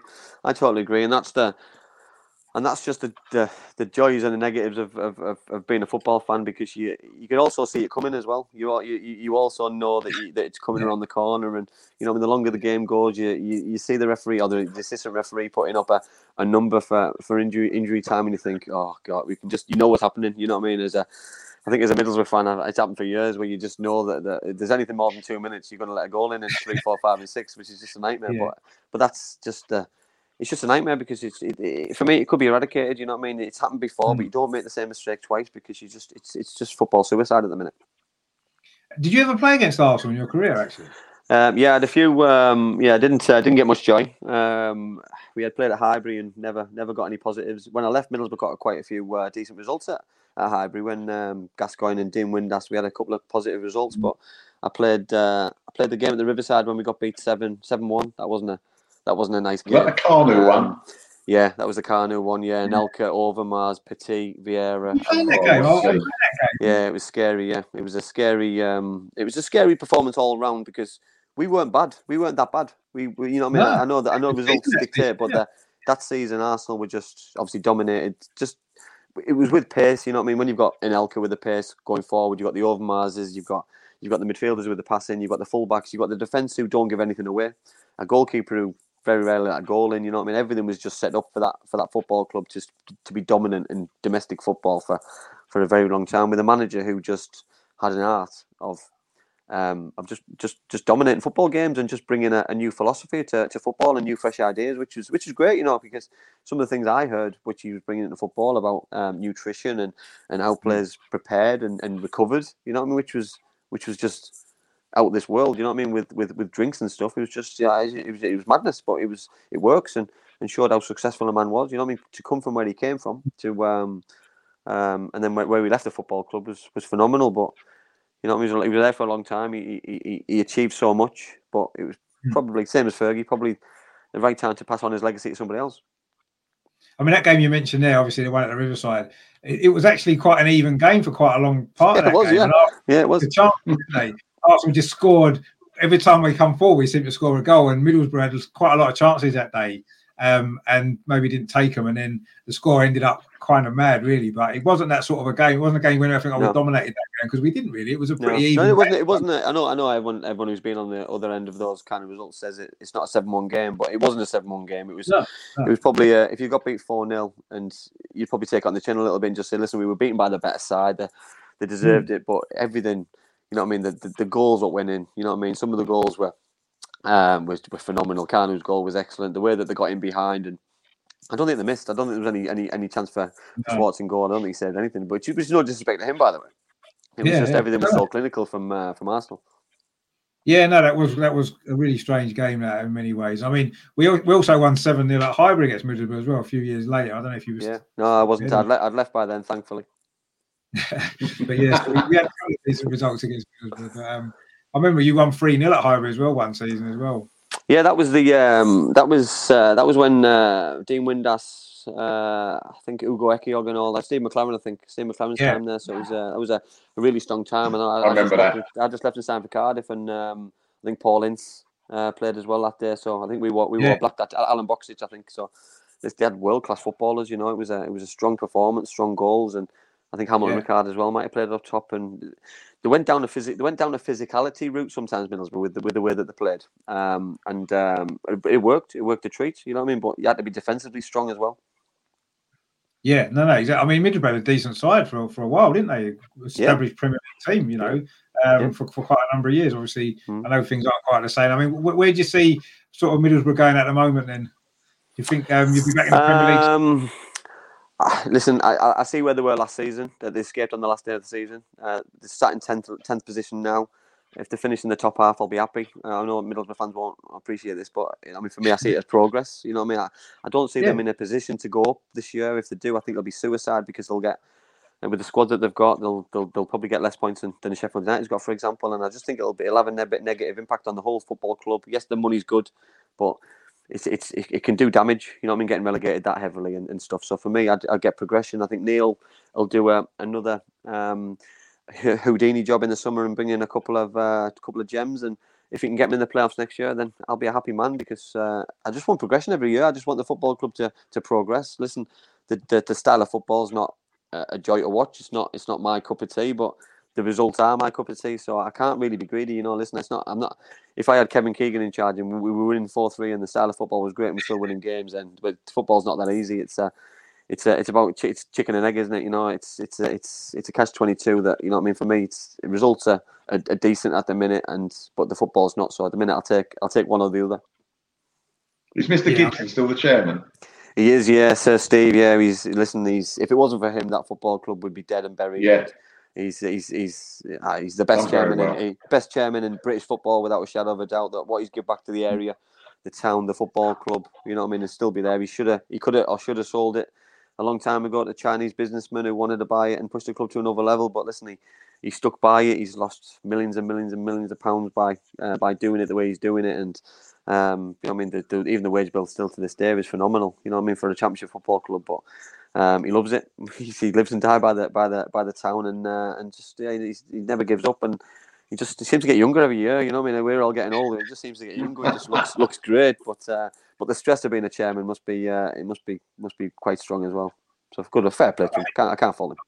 I think it's good to have uh, someone who runs a club who, who supports the club and has got the best interest of the club at heart, and that's something that at Arsenal we we would love to have. You know, somebody who really cares deeply about the club and wants to do everything that they can to make them as successful as they can. And that's you know, it doesn't always work, like you said, but to have somebody backing it all that's got that in their mind, that's all they want to do. They want to they want a club to be successful. You know, that's the sort of owner that we would love somebody like that to come into Arsenal who just wants to give everything to make the club successful again. You know, Yeah. and you know, and that's That's Arsenal would love that. You know, definitely. And someone's and someone's someone so the fans can relate to as well, Richard, for me because you know, I mean, Steve yeah. Steve's a Middlesbrough fan. He bought the club for I think he bought it for a pound. He um he took all the debts on. He you know what I mean. He took them back to Western Park. He's built the new stadium. He's built the training ground. He's he's given so much back to the local community. You know that. He's done Mm. everything what he said he was was going to do and more. You know what I mean. So nobody can ever fault him. And, and when I hear negative comments about him, I'm just I just can't believe it because you know what I mean. I don't I don't understand what, what football fans and people expect. You know what I mean. Someone an individual can only do so much. He's made some tough decisions by getting rid of managers who who've done so much for this football club. He's lost managers to England. He's he's sacked Brian Robson. He's he's he's sacked local heroes. He's sold and bought world class talent. You know what I mean. So for me, it's the journey of being a Middlesbrough fan under Steve Gibson has been an absolute joy. You know what I mean. It's had his heartache, of Mm. course it has, but without those Yeah, yeah. you'll never you'll never have the positives, and the positives out for me out, out outweigh the negatives for sure. No, definitely, yeah. Joe says yeah that um Chuba Akpom's at Middlesbrough now. Is- Yes, he is. Yeah. doing? Um, he's, he's not he's not setting the world alight. Uh, I don't think he's probably Neil's type of player, if I'm honest. I think he, No. um, you know what I mean. And Neil does like his physicality, his um, his kind of player who uh, who dominates the aerial things, and you know I mean. He hasn't he hasn't played as many games as he was going to. Probably because of that. You know, I'm not saying the boy hasn't got talent. The way that Neil plays, he plays with one man up front. Doesn't really suit him. Um, the Championship's a, a different animal to probably the Premier League and where where, where, where he's played previously. And um, I, I hope he does well. I think next season, hopefully, he can kick on and do a little bit better. But um, I think his physicality does let him down a little bit in the way that Neil wants him to play. And there's another one there, Joe says Yannick Bolasie as well, obviously another ex Premier League player. How- wow. how's he? Didn't know he he was doing? there. Yeah, Yannick signed um, on deadline day. Um, he's been rumored to be to been signing for the last three three windows and never really materialised. And um, he scored against Watford at the weekend. He came on as sub. He's not fit at the minute. He just he's, he's he- for me. Keep him in the summer. Get him really fit. Offer him a new deal. Keep him long term because he can make things happen on his own. He's played up front and. It's like that false nine with Man City player that he gets on the ball, he makes things happen. He's so unpredictable. I- If, if he doesn't know what he's going to do, then Jesus, the fans of the other players haven't got a clue what he's going to do. So it's it's he's a joy to watch. Uh, I just hope the football club can keep him and he's not putting himself in the shop window to get himself a decent move in the summer. Because as a Middlesbrough fan, I want to see I want to see some talent which can push push us up to, to the playoffs for next season. Is he on loan Yeah. or you signed him? No, he's signed, but he's on a he's on a short term uh, contract. Ah, right. end right. yeah. Give me one minute, No. Richard. One minute. Sorry. Excuse me. No, no, go on. Yeah, go on, Melvin. Yeah, I mean, obviously he was he was a great player, wasn't he? In, in the Crystal Palace days and stuff like. That. He played for Everton as well, didn't he? Yannick Bolasie, I think he was. At, he was at Everton, wasn't he, as well? Um, Yeah, he's uh was he Sporting Lisbon as well? I think he's had a I think he's had a couple of uh, a couple of Yeah.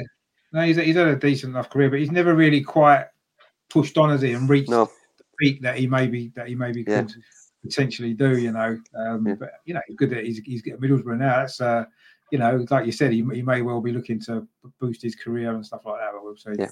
um, what happens with that over the summer. I mean, it's been it's been great having you on, Andy. Anyway, it's been, Oh, it's been- fabulous! No, thanks for your time, mate. Because it was, great to um for you to invite me on. Really appreciate it. No, no worries at all. It's always good to good to chat. I know you. You know, are you still um, are you sort of still coaching? Are you anything like that?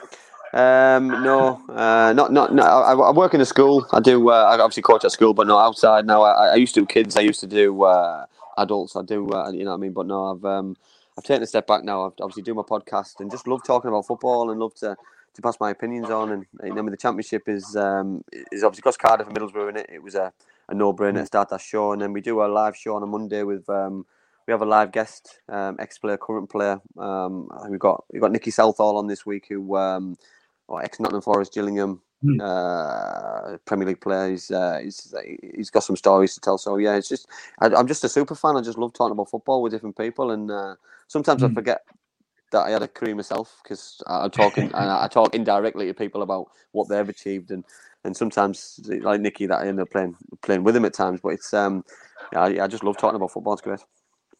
There's a question there from Shane. He says, Andy, who's the best player you played with and against? And what's your favourite game as a fan or as a player? Uh, best player I played with was Juninho the first time he came. Uh, I don't think um, you know. I mean, he was he was beaten for me. He's in the top, easily the top ten of the best ever Premier League players. He was a surreal, amazing. Um, two defenders I, I played against uh, Jaap Stam and Sol Campbell. You know, I mean, Sol at Arsenal and and Spurs. He was just a he was on a different level. You know what I mean? His pace, his strength, uh, his just aggression. You know what I mean? How athletic he was. He was he was surreal. Um, game. Um, probably the under twenty one game, which I, I, played for England with all the stars in. Watched the infamous photo with um, Stevie G, Frank Lampard, Rio Ferdinand, uh, Lee Hendrie, etc. Emile Heskey, and we beat Yugoslavia to uh, to qualify for the Euros. So it was yeah, probably that one because you know, I, mean, I look like a, I look like a spare part on that photo. Like I'm, I've sneaked on the end, but I did deserve to be on it. And I, you know what I mean. I played in the Premier League obviously quite a lot of times that season. So you know what I mean. And I played that game and scored uh, and scored the first goal. So it was nice to uh, to fully deserve that place on that on that team sheet and on the on the plane to, to Slovakia in the end. Was that better than the playoffs then, do you think? I was just different. I'm, I'm a passionate Englishman. You know what I mean. I, I, I- loved every club I played for. I loved the Cardiff connection. Loved the club. Um, the goal was a, a great goal. You know what I mean. But the Mm. I was subbing the game. You know what I mean. I, I, the game was a horrific game. It was a it was it wasn't a good game. The, and the, probably the goal and the next few days were better than the game. You know, in, in all honesty, you know what I mean. But it was uh, yeah. in in in build up and you know what I mean. My England caps and, and, and things the things that people can't take away from you and, and things that uh, I really hold in high esteem. Yeah, no, I mean, you, you can't really be playing for your country, can you? I suppose Mm, that must be no. the pinnacle of, of anyone's career. So, I mean, obviously, that's obviously a great a great moment that will be for anybody. So, yeah, brilliant. I say thanks for coming on, Andy. It's been, it's been a My pleasure. pleasure, gentlemen. Really appreciate it. And thanks Yeah. for your, thanks for your time. Your no enthusiasm just comes through Cheers, the guys. screen, Andy. Your Ah, fab. enthusiasm just comes through the screen. Yeah. Fantastic. Ah, I love it. Thanks a lot. Fab, take care. Brilliant. Cheers, Yeah, guys. Cheers. cheers. Thanks for coming on. We'll speak soon. Yeah, cheers. That was uh, God, how Andy Cameron. enthusiastic was he? Oh, what a great Yeah, chat. brilliant. What He a great, oh my God. He loves. You could just feel it coming out of him, the whole thing, you know. It's Yeah. brilliant. Yeah. So that's- Yeah, passionate. somebody, someone who He's loves like a fan, isn't he? He's like a fan. Yeah, He's a fan. is, that he is a fan. He's a fan who ended up happened to be lucky enough to play as well. Yeah. And that's Yeah. the, the dream that we we all had in our life. I, I would have thought. You know, I certainly. How do you, fantastic. How do you think we're going to go against Middlesbrough this weekend then? Middlesbrough. Wish we were spoken more about them. Yeah. Um, It was uh, worth it. It was, it was enjoyable with him talking about No. Middlesbrough as well, wasn't it? Yeah, Very it was. good. It was, it Brilliant. Um, Kevin there says obviously Saka's one for the future, but his finishing is dreadful sometimes. Uh, He plays brilliant football, but his goals that win games and he can't finish. Do we drop him? I mean, that's an interesting point actually, because he did miss that big chance last night, and he did miss a big chance in another game recently as well. I can't remember which game that was now. That was another big chance he missed. A similar kind of one, wasn't it? When he was, you know, sort of clean through on goal Yeah. and, he, and he put it wide. Very similar kind of opportunity to last night. And you know, the, the good thing about Saka is he's young and he can improve and he can work on his finishing. And bearing in mind, you know, he's played left back, he's played lots of different um, positions, hasn't he, as well? And you know, maybe finishing isn't a natural part of his game, and I think he needs to work on it and improve.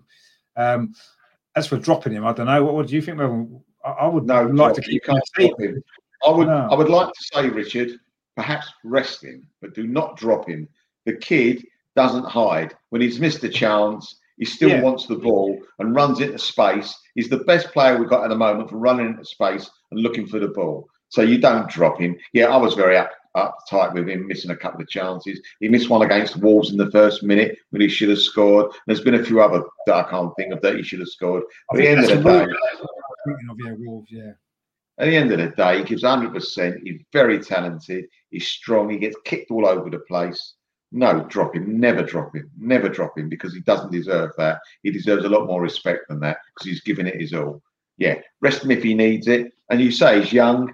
He can improve. You know, just get a little bit more time on. You know, take a deep breath or whatever they do. Just chill out and take it naturally. Finishing. You know, have a chat with a few of the strikers there. He's got a couple he can talk to. Just get some, um, you know, ideas of that It's- split it's- second.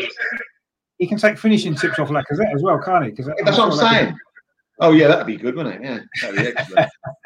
when you when when there's not a defender within 20 yards, you and the goalkeeper's already on the floor. Yeah, How do we do that? What do I do then, son? yeah. I think Saka can. Uh, he's probably been copying him. That might be why he keeps missing him. Um, Yeah. uh, Joe says uh, he's, Andy was a great guest. Talks a lot of sense about football. Yeah, he, he was a great guest. Uh, guest. A great, a great guy. Um, and Shane says there, um, how um, how many players in our team now are fans with Andy's enthusiasm? Well, probably not that many Good actually. question. and maybe it's different when you actually when you're still playing it is maybe slightly different from when when you finish playing maybe you can view the game slightly differently maybe um but no i agree probably not very many at all um and kevin says a good point that rest him yeah i'm not even sure if i would rest him at this moment because i don't think we've got anybody better that's the problem i personally don't think we have I And think you only rest him, Richard, because he's a young kid, and we may not have anybody better. But you don't want to you don't want to burn him out, and you don't want him playing in a rubbish team, which we are at the moment, and have his confidence drained every week. You want to, you know, I- that's why I would rest him if necessary. That's the only reason. Yeah yeah yeah maybe that, that's the way to look at it perhaps yeah i mean i, I was just you know I, I don't feel as though we've got too many other options and we've noticed the games he hasn't played him and smith rowe in particular we, we're nowhere near as good are we so it's almost like if, if you leave him out of the team it, it- it's going to affect our chances of probably winning the game i suppose it, it's Very much so. No, I agree. But, but I think at the moment, the way we're, we're doing it, we've got to play the long game, especially in the league. We can't worry about the short term performances in the league. We've got to worry about what we're going to do next year and a year after that. Because this year in the league, he's a write off. We ain't going to come in the first six, not obviously. So basically, we just, we whether we come eighth, ninth, or 13th is irrelevant now. We just got to save our players. We've got a lot of youngsters. We've got hopefully a few more coming through next year. I think we've got to keep the youngsters we've got confident. We've got to show them the way. We've got them, you know, don't play them every week. Don't let them get stale like it looks like the older ones are already. They're stale. Just keep the enthusiasm there for the youngsters. And next season, hopefully, we can push on. There's a couple of Yeah. ifs in that, though, but we can push Right. on. No, there's, a lot of it. Terry says after next week we should chuck in some young ones to play league games to get them used to playing in the first team. As I can't see Kroenke splashing out. No, exactly.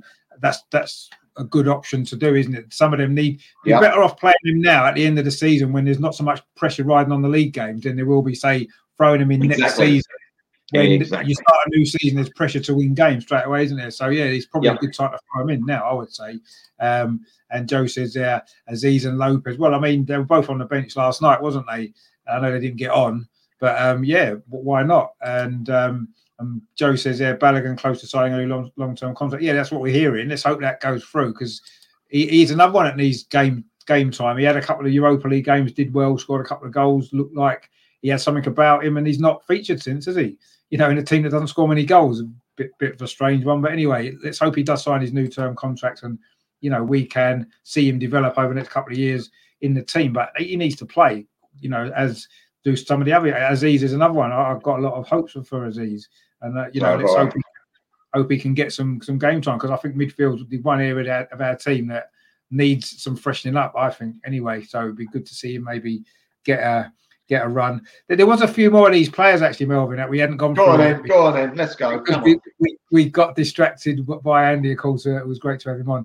Um, where should we, uh, what about this this dude here? You remember him? He's a little bit more recent. Do you know that is not a great picture That's him. Bart Cole, isn't it? Cole Bart. Yeah. Kyle Bartley. yeah, He's obviously at West Brom at the moment. Um, now he actually only played one game in the first team for Arsenal, a League Cup game. Uh, I thought he'd played a bit more than that, but he only played. I did one as game. well. I would have thought he played a bit more. Yeah, but he, he actually played 37 games for Sheffield United as well, and obviously he's, he's doing well for West Brom. He might be there. Is he their captain? I think he is, isn't he? I'm not might sure, but he's doing well. I know he's playing well for him. He's in it every week, so he might be the captain. Yeah, no, he's, he is. Yeah, I think he's uh, he's obviously doing well for them, Kyle Bartley. So, um, but yeah, he, he didn't um, stay at Arsenal very long, and he wasn't at Sheffield United very long either. But he did feature for both clubs. Um, tell you what, let's do some of the old-fashioned players. We do like the old-fashioned players. We do This like the guy- old uh, I think he's been Oh, on yeah. before. Do you know who that is? I don't know if you've had him before. Colonel, Colonel Smythe, isn't it? he looks a bit like Colonel Smythe, but he isn't. No, S- similar age bracket, I would say. He actually has. He, this guy, he, played 211 games for Arsenal in 1891 to 1898. So he's quite a, you know, in the old days, he was one of our most appeared players in, in the early days of Arsenal. Um, he only actually played eight times for Sheffield United just before he joined Arsenal, actually, and he scored four goals in eight games for them. And he scored 18 goals in 211 for Arsenal. You know, that he's quite a famous old player of Arsenal's history, actually, from the very, very early days. No, give up. His name's Gavin Crawford. No. Gavin Crawford. He um so obviously from the very early years of Arsenal. In fact, I think when he first started playing for Arsenal, he wasn't a professional club, he wasn't in the league or anything like that. And then he was with us when we, he played in our first ever league game as well. Did he ever play for the Arsenal? Or did he play Yeah. for Dial Square? No, no, it was Arsenal he played for. It was definitely Arsenal then. The name was Yeah, Arsenal. yeah. Yeah, yeah, it was Arsenal. Yeah, Woolwich Arsenal, yeah. Yeah? No. Yeah, yeah, it was Woolwich Arsenal, yeah.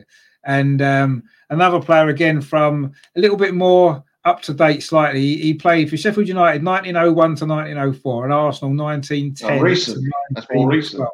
A bit more recent than the last guy. Very famous footballer, actually. He played for Sunderland as well in his career. Very famous old footballer he is. Is he a goalkeeper? Um, no, he wasn't a goalkeeper. No, he scored. He like goals. like he's very thick set, isn't he? Yeah, he is quite. He looks it. Yeah, he's got a nice tash as well as most players did in them days. Yeah, they yeah, don't want a tash, do they? No, I don't know who that is. He's he's a very famous footballer. Actually, his name's Alf Common, who I think he was more famous. Oh, for Sunderland. Well, didn't we break the um, market uh, to buying him? Didn't we? Was he the first ten thousand or something thousand pound player? so, yeah, I think he was. Yeah, but he, he played for Sheffield United. Um, I say 1901 to 1904. He played 79 games for them, scored 24 goals, which was all right. Because they would they Yeah. would have been in the first division in one of the one of the big teams. And then he joined Arsenal 1910 to 1912, just as Arsenal were about to go. Just before we left um, Woolwich and moved to Highbury, actually, he played 80 games for Arsenal, scored 23 goals. So um, Not bad. it's ve- ve- very similar goals per game to each, each club, actually. Um, and obviously, Sunderland was where I think he was most famous for. Yeah, playing, that's very, very well known. Yeah. Yeah, and he did. I think he played for England as well um, back in the day. So obviously a famous footballer, but um, not easy to recognise. Um, this is a guy who um, actually was one of Sheffield United's all-time record goal scorers, I believe, before he joined Arsenal. He's a happy-go-lucky sod, isn't he? He, he looks uh, he looks happy, doesn't he? Cool, he He looks like he's. Uh, oh dear. He looks like he's auditioning for the new James Bond film. I think he might have played for Tottenham as well at some stage in his career. Because I think we had him on a couple of weeks ago when we played Tottenham. But he's mainly known for, for playing for Sheffield United. He was, I say, one of their record goals. He, he's got 143 goals in 173 games for Sheffield United. Wow. That's amazing. It's a great goal What's his name? record. His name's Jimmy Dunne. And then 26, 1926 to 1934, and then he joined Arsenal 1934. He didn't really make it so much at Arsenal. He was sort of understudy to Ted Drake. He played Ah, 28 fair games. Yeah, he played 28 games, scored 10 goals. So he did all right, but he'll be more well known at Sheffield. I'm, I'm sure he played for Spurs as well at some stage after he played for Arsenal as well, um, which was and another player actually from again become a little bit more up to date again. This is from the 1940s, 1950s. You might re- you might recognise his his face, perhaps. That's not great. Yeah, I do. That that is that is Forbes, isn't it? Forbes. Alex Forbes, yeah. Alex Forbes. Yeah. I, I, I just scored- when did he stop playing for the Arsenal? Early, Uh, early, late fifties. 1956, yeah. Right now, Alex Forbes, if I'm not mistaken, I think he became a trainer at Arsenal, coach, after his Uh, playing days. Maybe. Is that right? He wouldn't have shown it there because coaches weren't a big thing like they are now. You know, coaches are the main Yeah. people now. But years Yeah. ago, he was he was in the coach. He was on the coaching staff, I believe, Alex Forbes. Because my father always used to talk about him. Very strong player, very hard. He was very hard. He scored a very important goal as well, didn't he, in 1953? Did he? Yeah, the goal that won Oh, us the league when we beat Burnley. When we, no, we beat Oh, Burnley in the oh. last game of the season. We won the league. Oh, is that when we? um That was when we beat Preston for the league, wasn't it? Yeah, yeah. We won that last game three two, and he scored. I think he scored Yeah, the winning goal in that, in that game. He didn't score Oh, many right. goals. He scored twenty goals for Arsenal in two hundred and forty games. So he didn't. He wasn't a great goal scorer, but he did score obviously an important goal in that game. And he would earlier on in his career played for Sheffield United, played sixty-one times and scored six goals. So he had a couple of years there. Probably did okay, but obviously be more well known for his time at Arsenal. And there is um, is there any more black and white pictures? Oh, there's a couple more black and white pictures actually, which which is good. We've got um, where is he? Where's he gone? This dude here. I'll be amazed if you get him. It's not a great picture, but it's hard to find a picture of him. What year was that? He played for Arsenal. He, well, he was at Arsenal 1903 to 1904. Oh, it looks like more recent. No, I've got not a clue. no, no. Not then he, Aspel. he was at Sheffield United 1908 to 1909. What's interesting about him is he didn't actually play for Arsenal. He was at Arsenal's um, sort of, I don't know if it was a youth academy in the days, but he was at Arsenal. He never played.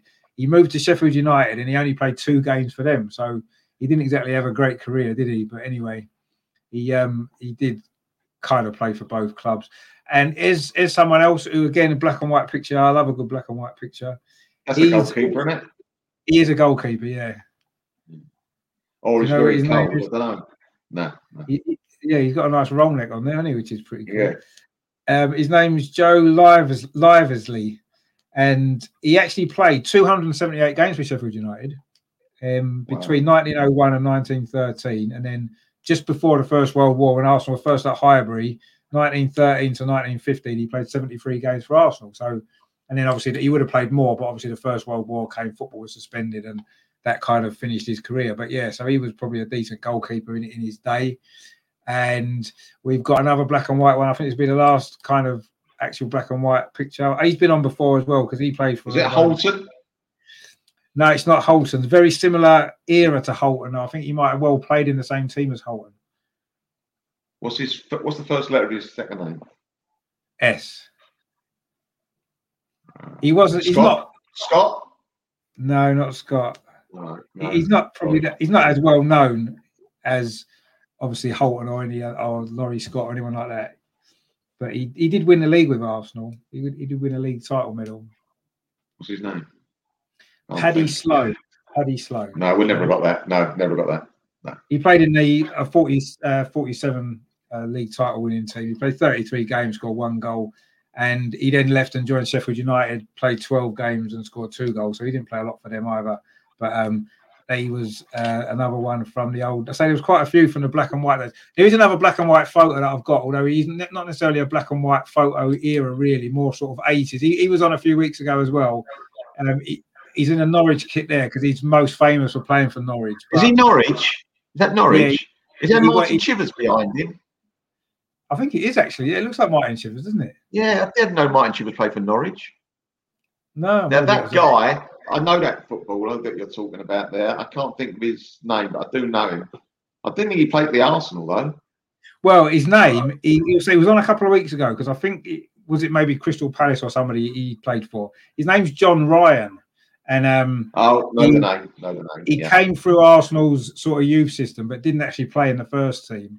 And he briefly played in 19 between 1980 and 1982. He played for Sheffield United. I don't know how many games he played for Sheffield United because I couldn't find it anywhere. But He was a forward, wasn't he? He played on the I'm not, wing, sure, I'm not sure where he played. He, he played for Man City as well. I know he had a spell at Man City in the 80s um, briefly.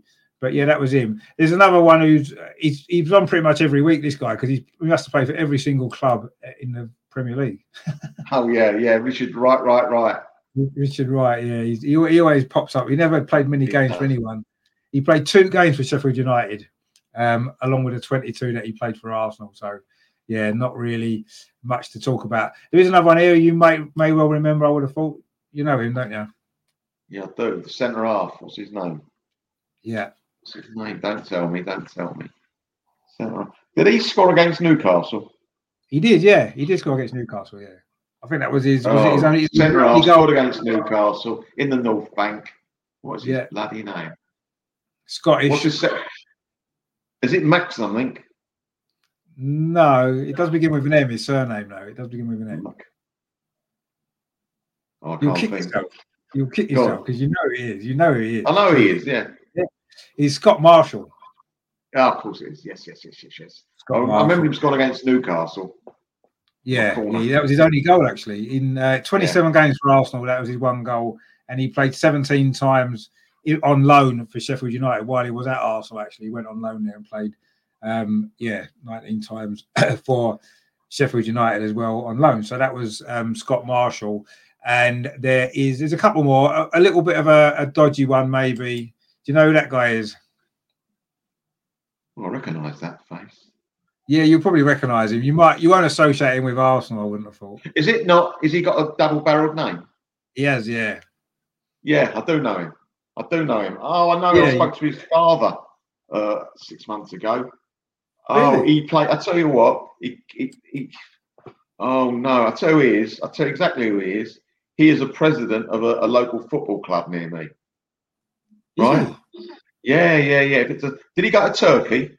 Playing Yeah. Turkey? Yeah. He played in the same team as Roberto. He played in the same team as Roberto Carlos. Something. Did he? Oh, he's a double barrel name. I'm shocked. at Yeah, it's a double barreled name, yeah. He played for Benfica as well. Yeah, he had a terrific career. Um, Hmm. I do know. Oh, I've seen him. Oh, don't tell me. Don't tell me. I was only speaking to his old man. But no, probably longer than six months ago. Actually, now think about it with all time. Um, Richard, something Kazim Richards. Kazim Richards, that's it. Colin Kazim Get in yeah. there. Get in there. Yeah, Colin Kazim Richards, yeah. yeah. He, like you said, he did have a decent career. He didn't actually play a first team game for Arsenal, but he did come through Arsenal's youth academy. Big Arsenal supporter, you know. Big Arsenal supporter. Yeah, he, he is. Yeah, he, he came through our academy. Uh, he didn't play a match, and he he, he played 29 games for Sheffield United in 2006 and scored. Didn't he knock one- out the cup one year, Richard? Did he score a Yeah. in the FA Cup? He did. Yeah, wasn't that for Blackburn? Yeah, I think it was. Yeah, knocked us out the Yeah. cup. A hybrid, I think. Yeah, it was a hybrid. Yeah, uh, at the Emirates rather. Would have been at the Emirates. Was it the Emirates? Oh, right. Yeah, was, uh, Yeah, yeah, yeah. But yeah, you'd say he's played in Turkey. He played for Benfica in Portugal as well. Um, he played in the same team as Roberto Carlos in Turkey. Wow, that's that's that's. I didn't know that actually. That that's a pretty good. Yeah, uh, that's yeah. a good stat, isn't it? To know that he did that. But yeah, you- you'd say he never quite made it at Arsenal. And another young, another one, uh, one of the many that was a young Arsenal player. Where's his picture gone? Actually, I couldn't find a picture of him. Oh, there is another one. uh, He, he- I haven't got a picture of him actually. I couldn't find a picture of him, but he, he did come through Arsenal's youth system, and he played um, briefly for Sheffield United as well. He played three times for Arsenal in the League Cup and played six for Sheffield United. His name was John Halls. Another I young Arsenal. I don't recall, don't recall him playing for us, but I remember the name. 2000 to 2002, he played three League Cup games for Arsenal, and Mm. then he went to Sheffield United 2007 to 2008, played six games. I think that was on loan, but I couldn't find a picture of him for some reason. I don't know why. I don't know if any pictures exist. Um, and the last player that I've got is someone very special that I wanted to save till last because we all loved him and we do still love him. Oh, with Brian Marwood, yeah. Brian Marr. He was phenomenal that season we won the league, wasn't he? yeah, he was. Yeah, I just absolutely love Brian Marwood. he was just Him and Smith up front. How many times did he make goals for Smith, eh? Well, Smith got a golden boot mainly because of Brian Marwood's crosses. Yeah. Enabled him Fantastic. to score after goals he scored. Yeah, He What was a goal. rebirth of Geordie Armstrong, wasn't he, Marwood? Yeah, I suppose so. Yeah, you could probably say he was. Unfortunately, he he got a bit injury, didn't he? And he never really managed to push on after that season, did he? Um, like- He was only with us one or two seasons. yeah, well, two two years he was at eighty-eight to ninety. He played sixty games actually for Arsenal, scored seventeen goals. Um, but yeah, he was fantastic. And then Um, he, did, he did actually go to Sheffield United after Arsenal for two years. Only played 22 games for them, scored three goals. I think he had a lot of injuries by that point.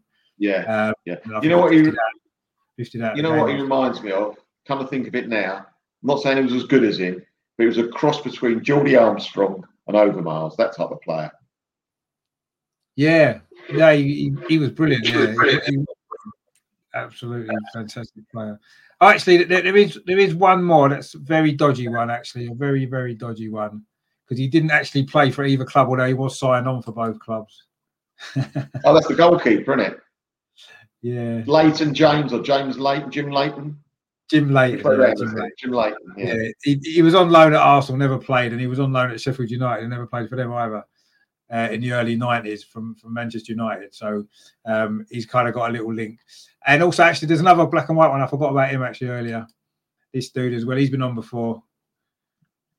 Bloody hell, no, no. That, that's a yeah, pink and white, isn't it? That's not black and white. No, that, that was it. Well, he played for Sheffield United in 1905 to 1913. He played 283 games for Sheffield United, actually, um, back wow. in the day. Scored, scored 21 goals and he played for Arsenal 1913 to 1916. Again, he, I think he played the first game at Highbury. He, he, played 52 games for Arsenal and scored seven goals. And his name's Bob yeah. Benson. And what's famous about Bob Benson? Well, not so much famous about Bob Benson. He actually died playing for Arsenal on the pitch. He had a heart attack on the pitch and died oh, in, oh, um, in 1916. So um, they had memorial games for him for a while. Because um, um, yeah, so he's sort of um, that's what he's kind of most noted for. But he, he, he was a great player for Sheffield United uh, previously. So. How many how many games he played for us in how many years?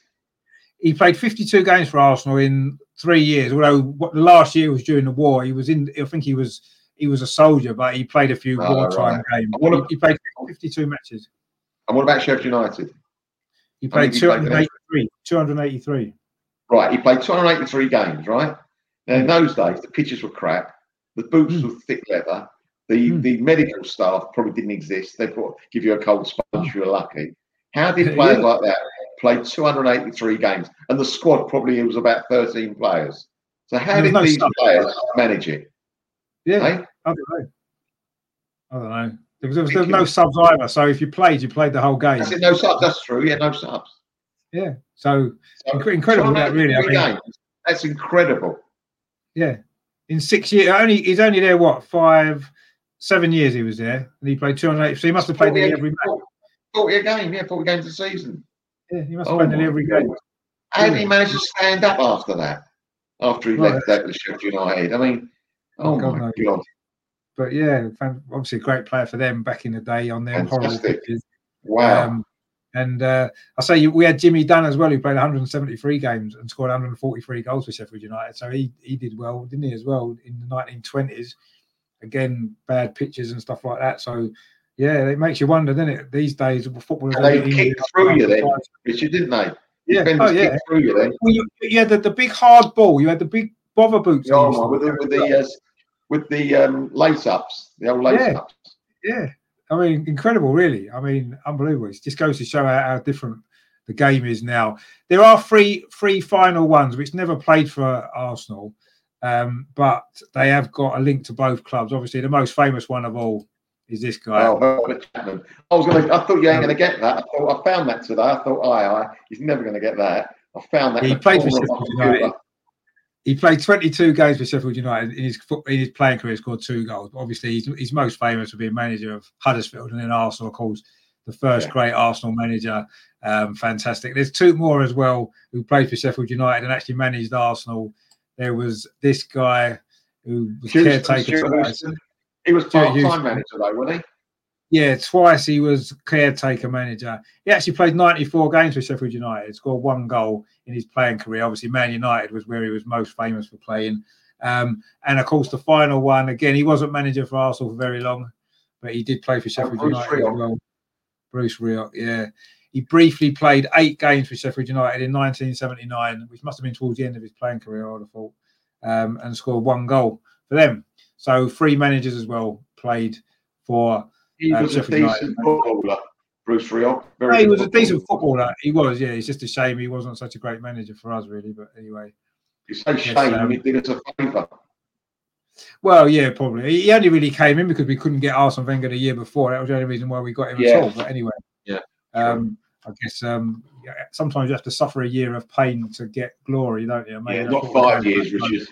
Not no, no, actually Yeah, not five years. No.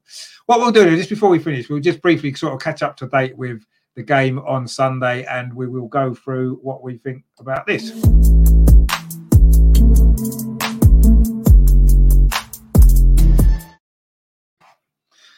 So I know it's difficult with Arteta to know what he's doing. Obviously, we've got the Sparta uh, Slavia Prague game, sorry, uh, next Thursday as well. So this game probably comes at a difficult time is he going to rest loads of players because it's Sheffield United and the Premier League probably isn't so important now, or do you think he's going to stick with the usual suspects? What are you thinking?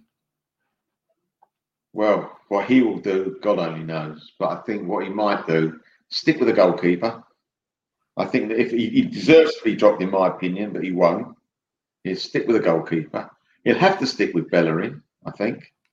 I think he'll stick with Bellerin, and he's got probably got to stick with uh, Cedric at left back because we ain't got anyone else. It's not worth putting no. Saka there, not for a league game, not no, for a league game. No, no, Centre halves, I'd like no, not I'd like to see. What will he do?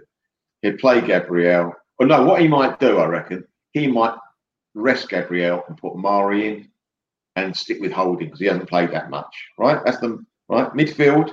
He'll stick with Partey and Xhaka, or he might no. What he yeah, I think he will stick with that.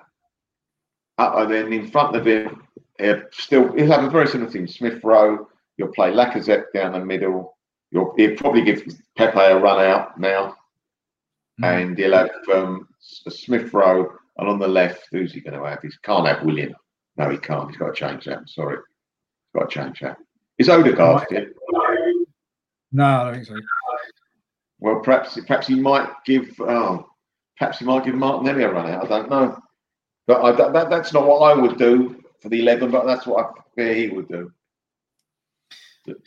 Yeah, I mean. I got to a point, Richard, I'll be honest with you. I had a chat with a good friend of mine today about the Arsenal, and I was and he felt the same way. I said, talk about what the team can look I don't really care.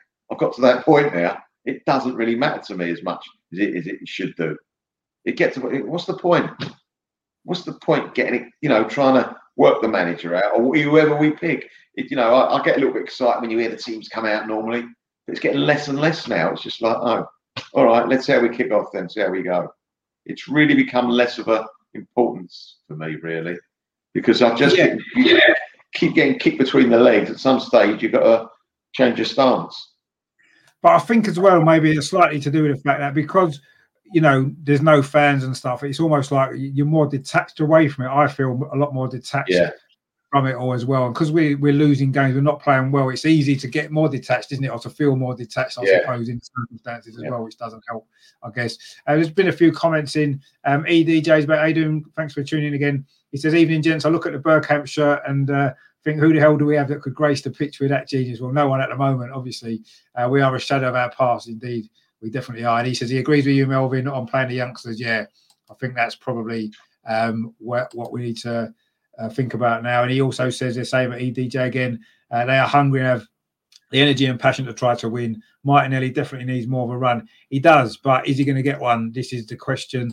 Um, Terry says, "Yeah, just been told your new manager brilliant. And um, Terry, there, another great show and great guest. Keep the good work; it's much appreciated. Oh, well, thanks for watching it. I, I really appreciate um, that you watched Terry, and, and, obviously your nice comments as well is really, really appreciated. Um, in terms of the team, for me, I, I, personally would would rest a few more. I think I, I would actually go maybe with Chambers and, and Mari as the two centre backs because might as well because they're not going to play Thursday to throw them in. Um, right back, I suppose. Well, it's going to have to be Bellerin, isn't it? I suppose, really. Um, left back, I'll have to be Cedric because there's no one else. I, I, I, agree with you. I wouldn't play Saka there. Midfield, I'd maybe go Ceballos and Elneny just because they're not going to play Thursday either. Might as well play. I mean, oh, yeah, it's a disaster, but it's Sheffield United, and it doesn't matter really, does it? Let's be honest. No, true, true. Long game. Um, long game. Um, and then in, in the would he play Saka and Smith Rowe in this game? I wouldn't. I wouldn't risk them because I think they're too important on Thursday. Um, I agree. Martinelli, I agree. Martinelli needs needs a run out. I'd maybe because he's probably not going to play Thursday either. I'd maybe play him, maybe play him up front even, and then I don't know who'd play on the left though. I don't know. Would you play a Aubameyang? Maybe I don't know. Would you give him a run out? Well, he, he might play Thursday though. He's, he's probably going to play Thursday, isn't he? At some at some stage in that game, uh, I think Aubameyang will have to play at some point Thursday as well. And yeah, I know Thursdays, you know, this is Sunday coming up, and Thursday there's enough rest time, I suppose. Um, I mean, the good thing is we have got a few more options in the forward positions, haven't we? So we can rotate a little bit more, play someone for 60 minutes, take them off. Um, mm. But we don't have a lot of options in midfield. We don't have a lot of options in the defence either, do we? So um, then I, I, don't know. Kevin says, yeah, if we play the youngsters and lose, let's not moan. We should be rebuilding. To be honest with you, the Sheffield United game is. I know you shouldn't look on it like that, but it's almost a free hit for me because it doesn't matter the result, really, does it? I would rather rest the players for Thursday, which is what matters, and you know, play the kids at Sheffield United. And if we can't beat Sheffield United anyway, then there's problems, isn't there? Let's be honest. I mean, you know, that's a team we should be beating, regardless of which the 11 we put out, we're Arsenal, and that's the way it should be. Um, and finally, then, before we go, Melvin, we'll have to finish with what we always finish with.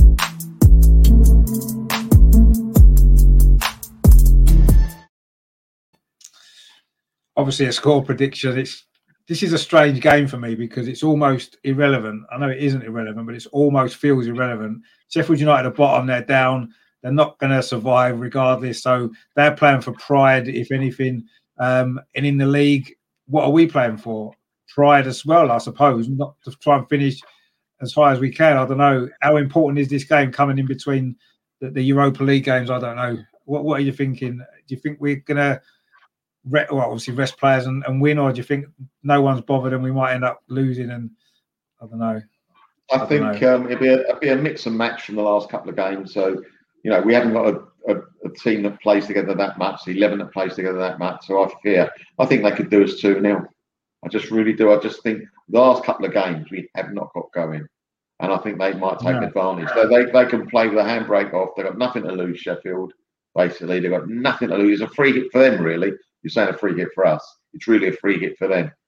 And I think well, that, yeah, uh, yeah. I suppose most yeah. of their games are, aren't they? Yeah. Really, because they've got no nothing to play for in a sense in terms of points because they're down um, almost certainly. But yeah, I don't know. I mean, we don't have a great record at Bramall Lane in the league, as we said earlier on. So I wouldn't be surprised if we do lose, just because I think everybody's focus is now on Thursday. Because you know, if we'd maybe if we maybe won two or three nil last night, then suddenly next Thursday isn't as much of a massive game, is it? And you could maybe think he could play a stronger team at Sheffield United and we'd win. Whereas now everything literally is on Thursday night, isn't it? Everything we've got yeah. to throw every single thing that we've got at that game.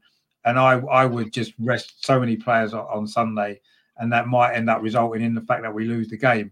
And is that a sacrifice worth playing? If we get through Thursday, it would have been. But we have to take that risk now. I think we can't afford to risk any more players getting injured against Sheffield United in a game that, in the overall scheme of things, isn't that important. You're and talking about being a big. Oh, sorry, sorry. No, I just I hate to say that a game's not important to Arsenal because we're Arsenal and every game should be important. But in the overall scheme of things, where we are and how important Thursday is, this game doesn't really hold the same significance, does it? I don't think. You're you're saying rest a few players. Is it worth taking the risk? Be honest with you, Richard, if we play our strongest team, doesn't mean we're going to win either. no, that's true. No, you're right. No, I agree with that. It doesn't mean we're going to win at all. No, um, but we should have too much quality for Sheffield United with most of our regular players playing, I guess. But is it a chance to maybe give a few players the opportunity to gain a bit of confidence? Maybe have a good game, score a couple of goals. You know, Pepe, like you said, maybe Martinelli. I'll, I'll be definitely playing Martinelli. Um, Oh, you got power. I, like, I got something last night. I got something on my electrics.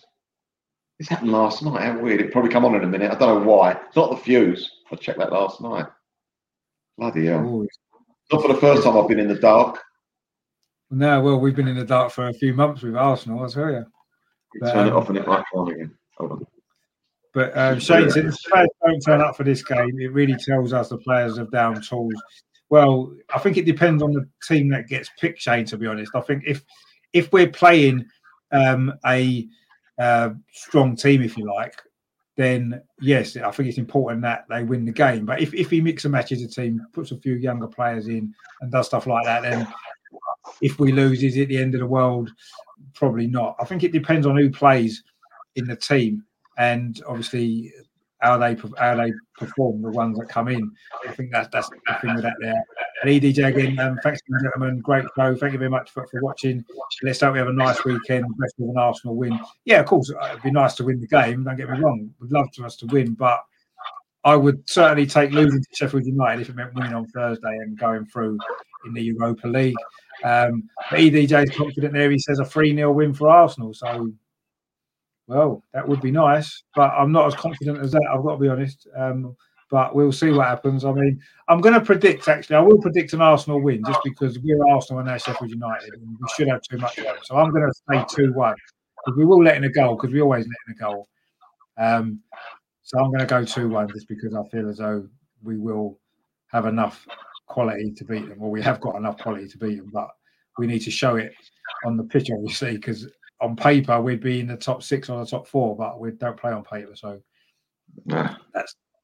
But yeah, I, am going to predict a, a two a two one Arsenal win, but yeah, it could be anything. Let's see what the team is first, because I won't be surprised if there's a few changes, maybe seven, eight, nine changes possibly from um, from last night, um, and we'll sort of take it from there and see how we go. But yeah, the focus is more on Thursday now, and this game's a bit of an inconvenience, if anything, at the moment, isn't it? I would say, rather than anything else. I'm feeling a little bit like it's. I'd rather not have to play it really, but anyway, we have to. So let's get it over and done with, and let's hope we can win and try and build up a little bit of momentum for for Thursday, perhaps. Um, Kevin says uh, a scrappy one-one. Wouldn't be surprised at all. Actually, that's not a bad shout out at all. Actually, um, and, uh, it may be Philip. He says, "Yeah, R.I.P. to Phil." Of course, yeah. Obviously, Prince Philip, of course, who died today. Um, maybe he's messing about with with Melvin's lights. Who knows? That would be uh, that'd be interesting. And Shane says Melvin's new microphone blew a power cut. Yeah, perhaps. perhaps that's what's happened. Yeah. Maybe you need to go to the old microphone. Maybe, maybe that's maybe that's. Maybe I got to find sixpence to put in the meter, Richard. If I get my sixpence, I'll put it in the meter. I'll be all right. Do you remember in the 1990s when a lot of football matches were were uh, abandoned because the floodlights failed? Yes, because there was, yes. some, there was some Saudi betting scheme or something going on, wasn't was it? there? We were involved in that. Was it Wimbledon? Wimbledon, yeah, we had one of them. Yeah, Wimbledon, yeah, there was a few, wasn't there? I don't know if that's happening in, in, in your street, maybe. Well, they're not having bets on me, I tell you. Well, you never know. There might be. Who knows? They might be betting on what time your lights went out on the, on the stream. someone, someone had someone had twelve grand on like just before ten o'clock, and they, they just won. So yeah. Can hear someone cheering outside? I don't know who it is though. Well, there you go. Yes, that's what it is. I reckon it's some Saudi Saudi betting um, ring that's uh, that's responsible for Melvin's power cuts. It's got to be. It's got to be. That I reckon. So, but anyway, hopefully your power will come back. Is it? Is it all the power? Just the lights? It's just the lights in the lounge. Everything else is working. This um, this is working. The laptop. The the other look. If you look around the other part of the lounge, the lights are working there. Ooh, spooky. That's, spooky. that's very strange, isn't it? Very spooky. Very spooky. Mm, Dunno. it is. Wow. Wonder who you've upset. I'd set a few people, I reckon. Certainly looks like it. Well, maybe they're, they're coming back to uh, coming back for their revenge. Maybe who knows? and Terry said, uh, "Who's that behind you?" yeah, we won't know, will Scooby-Doo. Could be. Uh, what's that? What's that program? Ghost Hunters or something, isn't it? That's on the telly. Yeah, that's the ghost Yeah. hunters, yeah. That's what it looks like. That's what it looks like. You're in Ghost Hunters actually at the moment. Oh, dear. Maybe that's. Oh, maybe that's it's a little bit spooky. You know what? You've been talking about all these old players, Richard. I reckon some of the ghosts have been here. That's what you've done. All these 1903 players you've been talking about. I think they might have uh, be sitting near me now. I reckon it's this guy. I reckon Oh it's him god! Because you Oh, because you didn't get his name. You didn't know his name. I so didn't he's get his saying, name. I must I apologise. If it's you, I apologise. You, you like to come Just on in now? case. No, come on. they will go on now. Hold on. I I remember come your name. Look at that. What's all that about? Seriously, what is all that mm. about? That is bonkers, isn't it? That is baggy trousers, isn't it? That is madness. That is What is all that about? No. Well, there's definitely some poltergeist going on at Melvin's house. I think. Yeah. Must And I think respect the older players. That's what I say. Thank you for letting me have the lights back on, sir. I appreciate it. Gavin Crawford, he's responsible. Mr. Crawford, thank you so much. So Gavin Crawford, there, he's just he was upset. He, he forgot his name. That was all. He- He's yeah, forgiven you it. now. Yeah. He's forgiven you now, which is fine. You know, it's understandable. I mean, it was a long time ago. You know, but anyway, So yeah, thanks for coming on, Melvin. I know um, it wasn't quite the show that we maybe had planned because uh, our Sheffield United guy obviously must have got delayed and couldn't make it, unfortunately. Um, but not to worry, I'm sure um, we'll catch up with him at some stage. I might try and get him on the, the fan cam show on um, on Sunday, maybe after the game instead, to, to do something there. I will try to. Last night in the end, I, didn't get in from work until just as the kickoff was, and I couldn't be bothered to do it in the end. And there was only a couple of people wanting to come on, so I gave it a miss. Um, and Terry said, I'm still um, waiting for you to put me on, Richard. I'm still waiting for you to put me on from last night. no, I didn't do it in the end. I just said, I the time I, the time I got back, and it was only you, you coming on, and maybe one other person. I thought, oh, we'll wait till Sunday. Do it. It wasn't going to be much fun, would it? Was it last No, night? it definitely I wouldn't. wasn't, To be I honest wasn't forward to coming on. I wasn't. No. I wasn't looking forward to it at all. When I knew they No. weren't going to do it, I was like, yes. Yeah, no, I was, I was a bit, uh, I was a bit uh, angry, shall we say, when the uh, the final few minutes of that game. But anyway, it's over and done with now. Hopefully, this week will be better, and um, hopefully, at least on Sunday, we can feel a little bit more relaxed. Anyway. Um, Oh, Shane said it's the fellow who died on the pitch. Oh, yeah. He, he said he looked like Hannibal Lecter. Maybe it was him. Yeah, maybe it was him messing with the lights. Well, whoever it was, can you go home now, please? You've had your fun. All right. Bye bye. so maybe, maybe, it was him. Who knows? But anyway, we, we shall see what happens with that. But I'm not sure which one it was. It'd be one of them anyway. But it, it, it could be Bob Benson. Yeah, perhaps it was him. So um, where, where's his picture? Just uh, it might make him better. There we go. He's a bit ginger as well, actually. Which uh, oh yeah. but anyway, I don't know if that's the reason. But anyway, um, he said there he spent an hour looking for you. so he's, he's, he's spent an hour looking. We, we, found Melvin now anyway. He's back and he's safe, which is the main thing, um, which is good. So, so hopefully you can enjoy the game on Sunday without too many um, Portuguese coming along and spoiling your fun. So yeah, so thanks for coming on, Melvin. I say it was a little bit different to what we did, but we, we you know we, we were all right because we can get through all this. There's loads of good stuff to talk about. Um, and it was great to have Andy Campbell on as well, of course. Um, Fantastic. former Sheffield United player, Middlesbrough player, played for Cardiff as well. Um, I'll have to show that to Brownie. He's a big Cardiff fan, isn't he? I'm sure he would enjoy it. Yeah. He'd um, obviously would have loved watching Andy play for, for Cardiff as well. So um, I'll share this with him later on as well. So I'm sure he'd enjoy it. Um, he says he looks like Groves the boxer. I suppose he does a little bit, yeah. Does actually, yeah. yeah. Yeah, a little bit, yeah. Um, so yeah, so uh, so thanks for coming on. Where can people find you if um if they want to find you? Obviously, you don't want the ghost to find you, clearly, but No, no. Keep this quiet. Keep it between ourselves. On this channel, on most well, every Friday night before a game. Um, I'm on um, from Dial Square to Where with Andrew and mainly with Mr. Arsenal 89, Ryan. They're the three channels I'm on. And thanks again. As always, it's been a great show, especially with Andy. He's been he was fantastic, wasn't he? Yeah, he was. Yeah, he's, brilliant. Yeah, uh, but like you said, it's good to see ex players that love the game as well as much as he clearly does. Um, Yep. which is which is good to see. And Terry says, um, "Thanks, chaps. Love your show." No, thank you for watching, Terry. Really appreciate everybody, Yep. everyone in the chat. Kevin as well, Shane, of course, who's, who's regularly in. EDJ as well. Thank you for your comments and for joining us. Joe, of course, who was in earlier. Uh, another one who's in a lot as well. Few regulars coming in the chat now, which is nice to see. Obviously, Ryan was in earlier as well. Um, and Craig as well, of course, who was talking about your microphone. Don't forget, don't forget Craig. We need to, well. we need to get Craig on. And Russ was in at the beginning as well. I don't know if you're still around, Russ, but thanks for tuning in. Um, and Shane says, "Great stream, thanks, lads." Um, Sunday at seven o'clock kickoff. Yeah, it is a late kickoff Sunday, which is a bit of a pain, but I guess um, is what it is. We just have to suffer it and just get through it for two hours, and then look forward to Thursday, which is far more important, as we know. But anyway, um, so thanks for all you guys for watching. Thanks for um, tuning in. Thanks for your, um, support of the channel. If you haven't done so, I know most people watching out. You're probably subscribing already. Um, but if anybody's watching it, maybe later on, please um, give it us.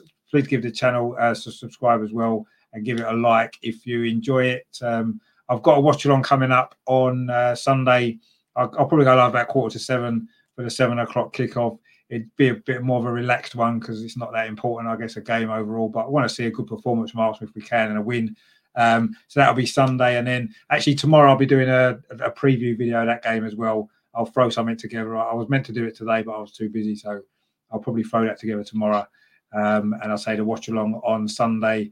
Um, and then, of course, next week we'll be building up to the big game on Thursday. Now, make or break the everything in the one basket, if you like. Um, so we need to uh, focus on that as well. So loads coming up. So please subscribe if you haven't done. Please give it a like. Thanks to Melvin as, as usual for coming on, of course, and I say thanks to Andy as well earlier in for great of him to pop in when just come off his own show as well. It's a championship podcast. So definitely tune into that if you like championship football as well.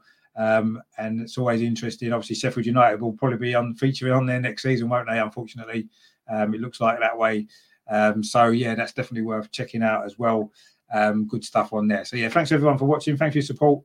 And of course, as always, as we look to probably the what's going to end up being the biggest week of our season now, isn't it? With what's happening on Thursday. So come on, you Gunners, please improve and get better and start actually playing some football. We want you to do well. We're just getting frustrated. That's all.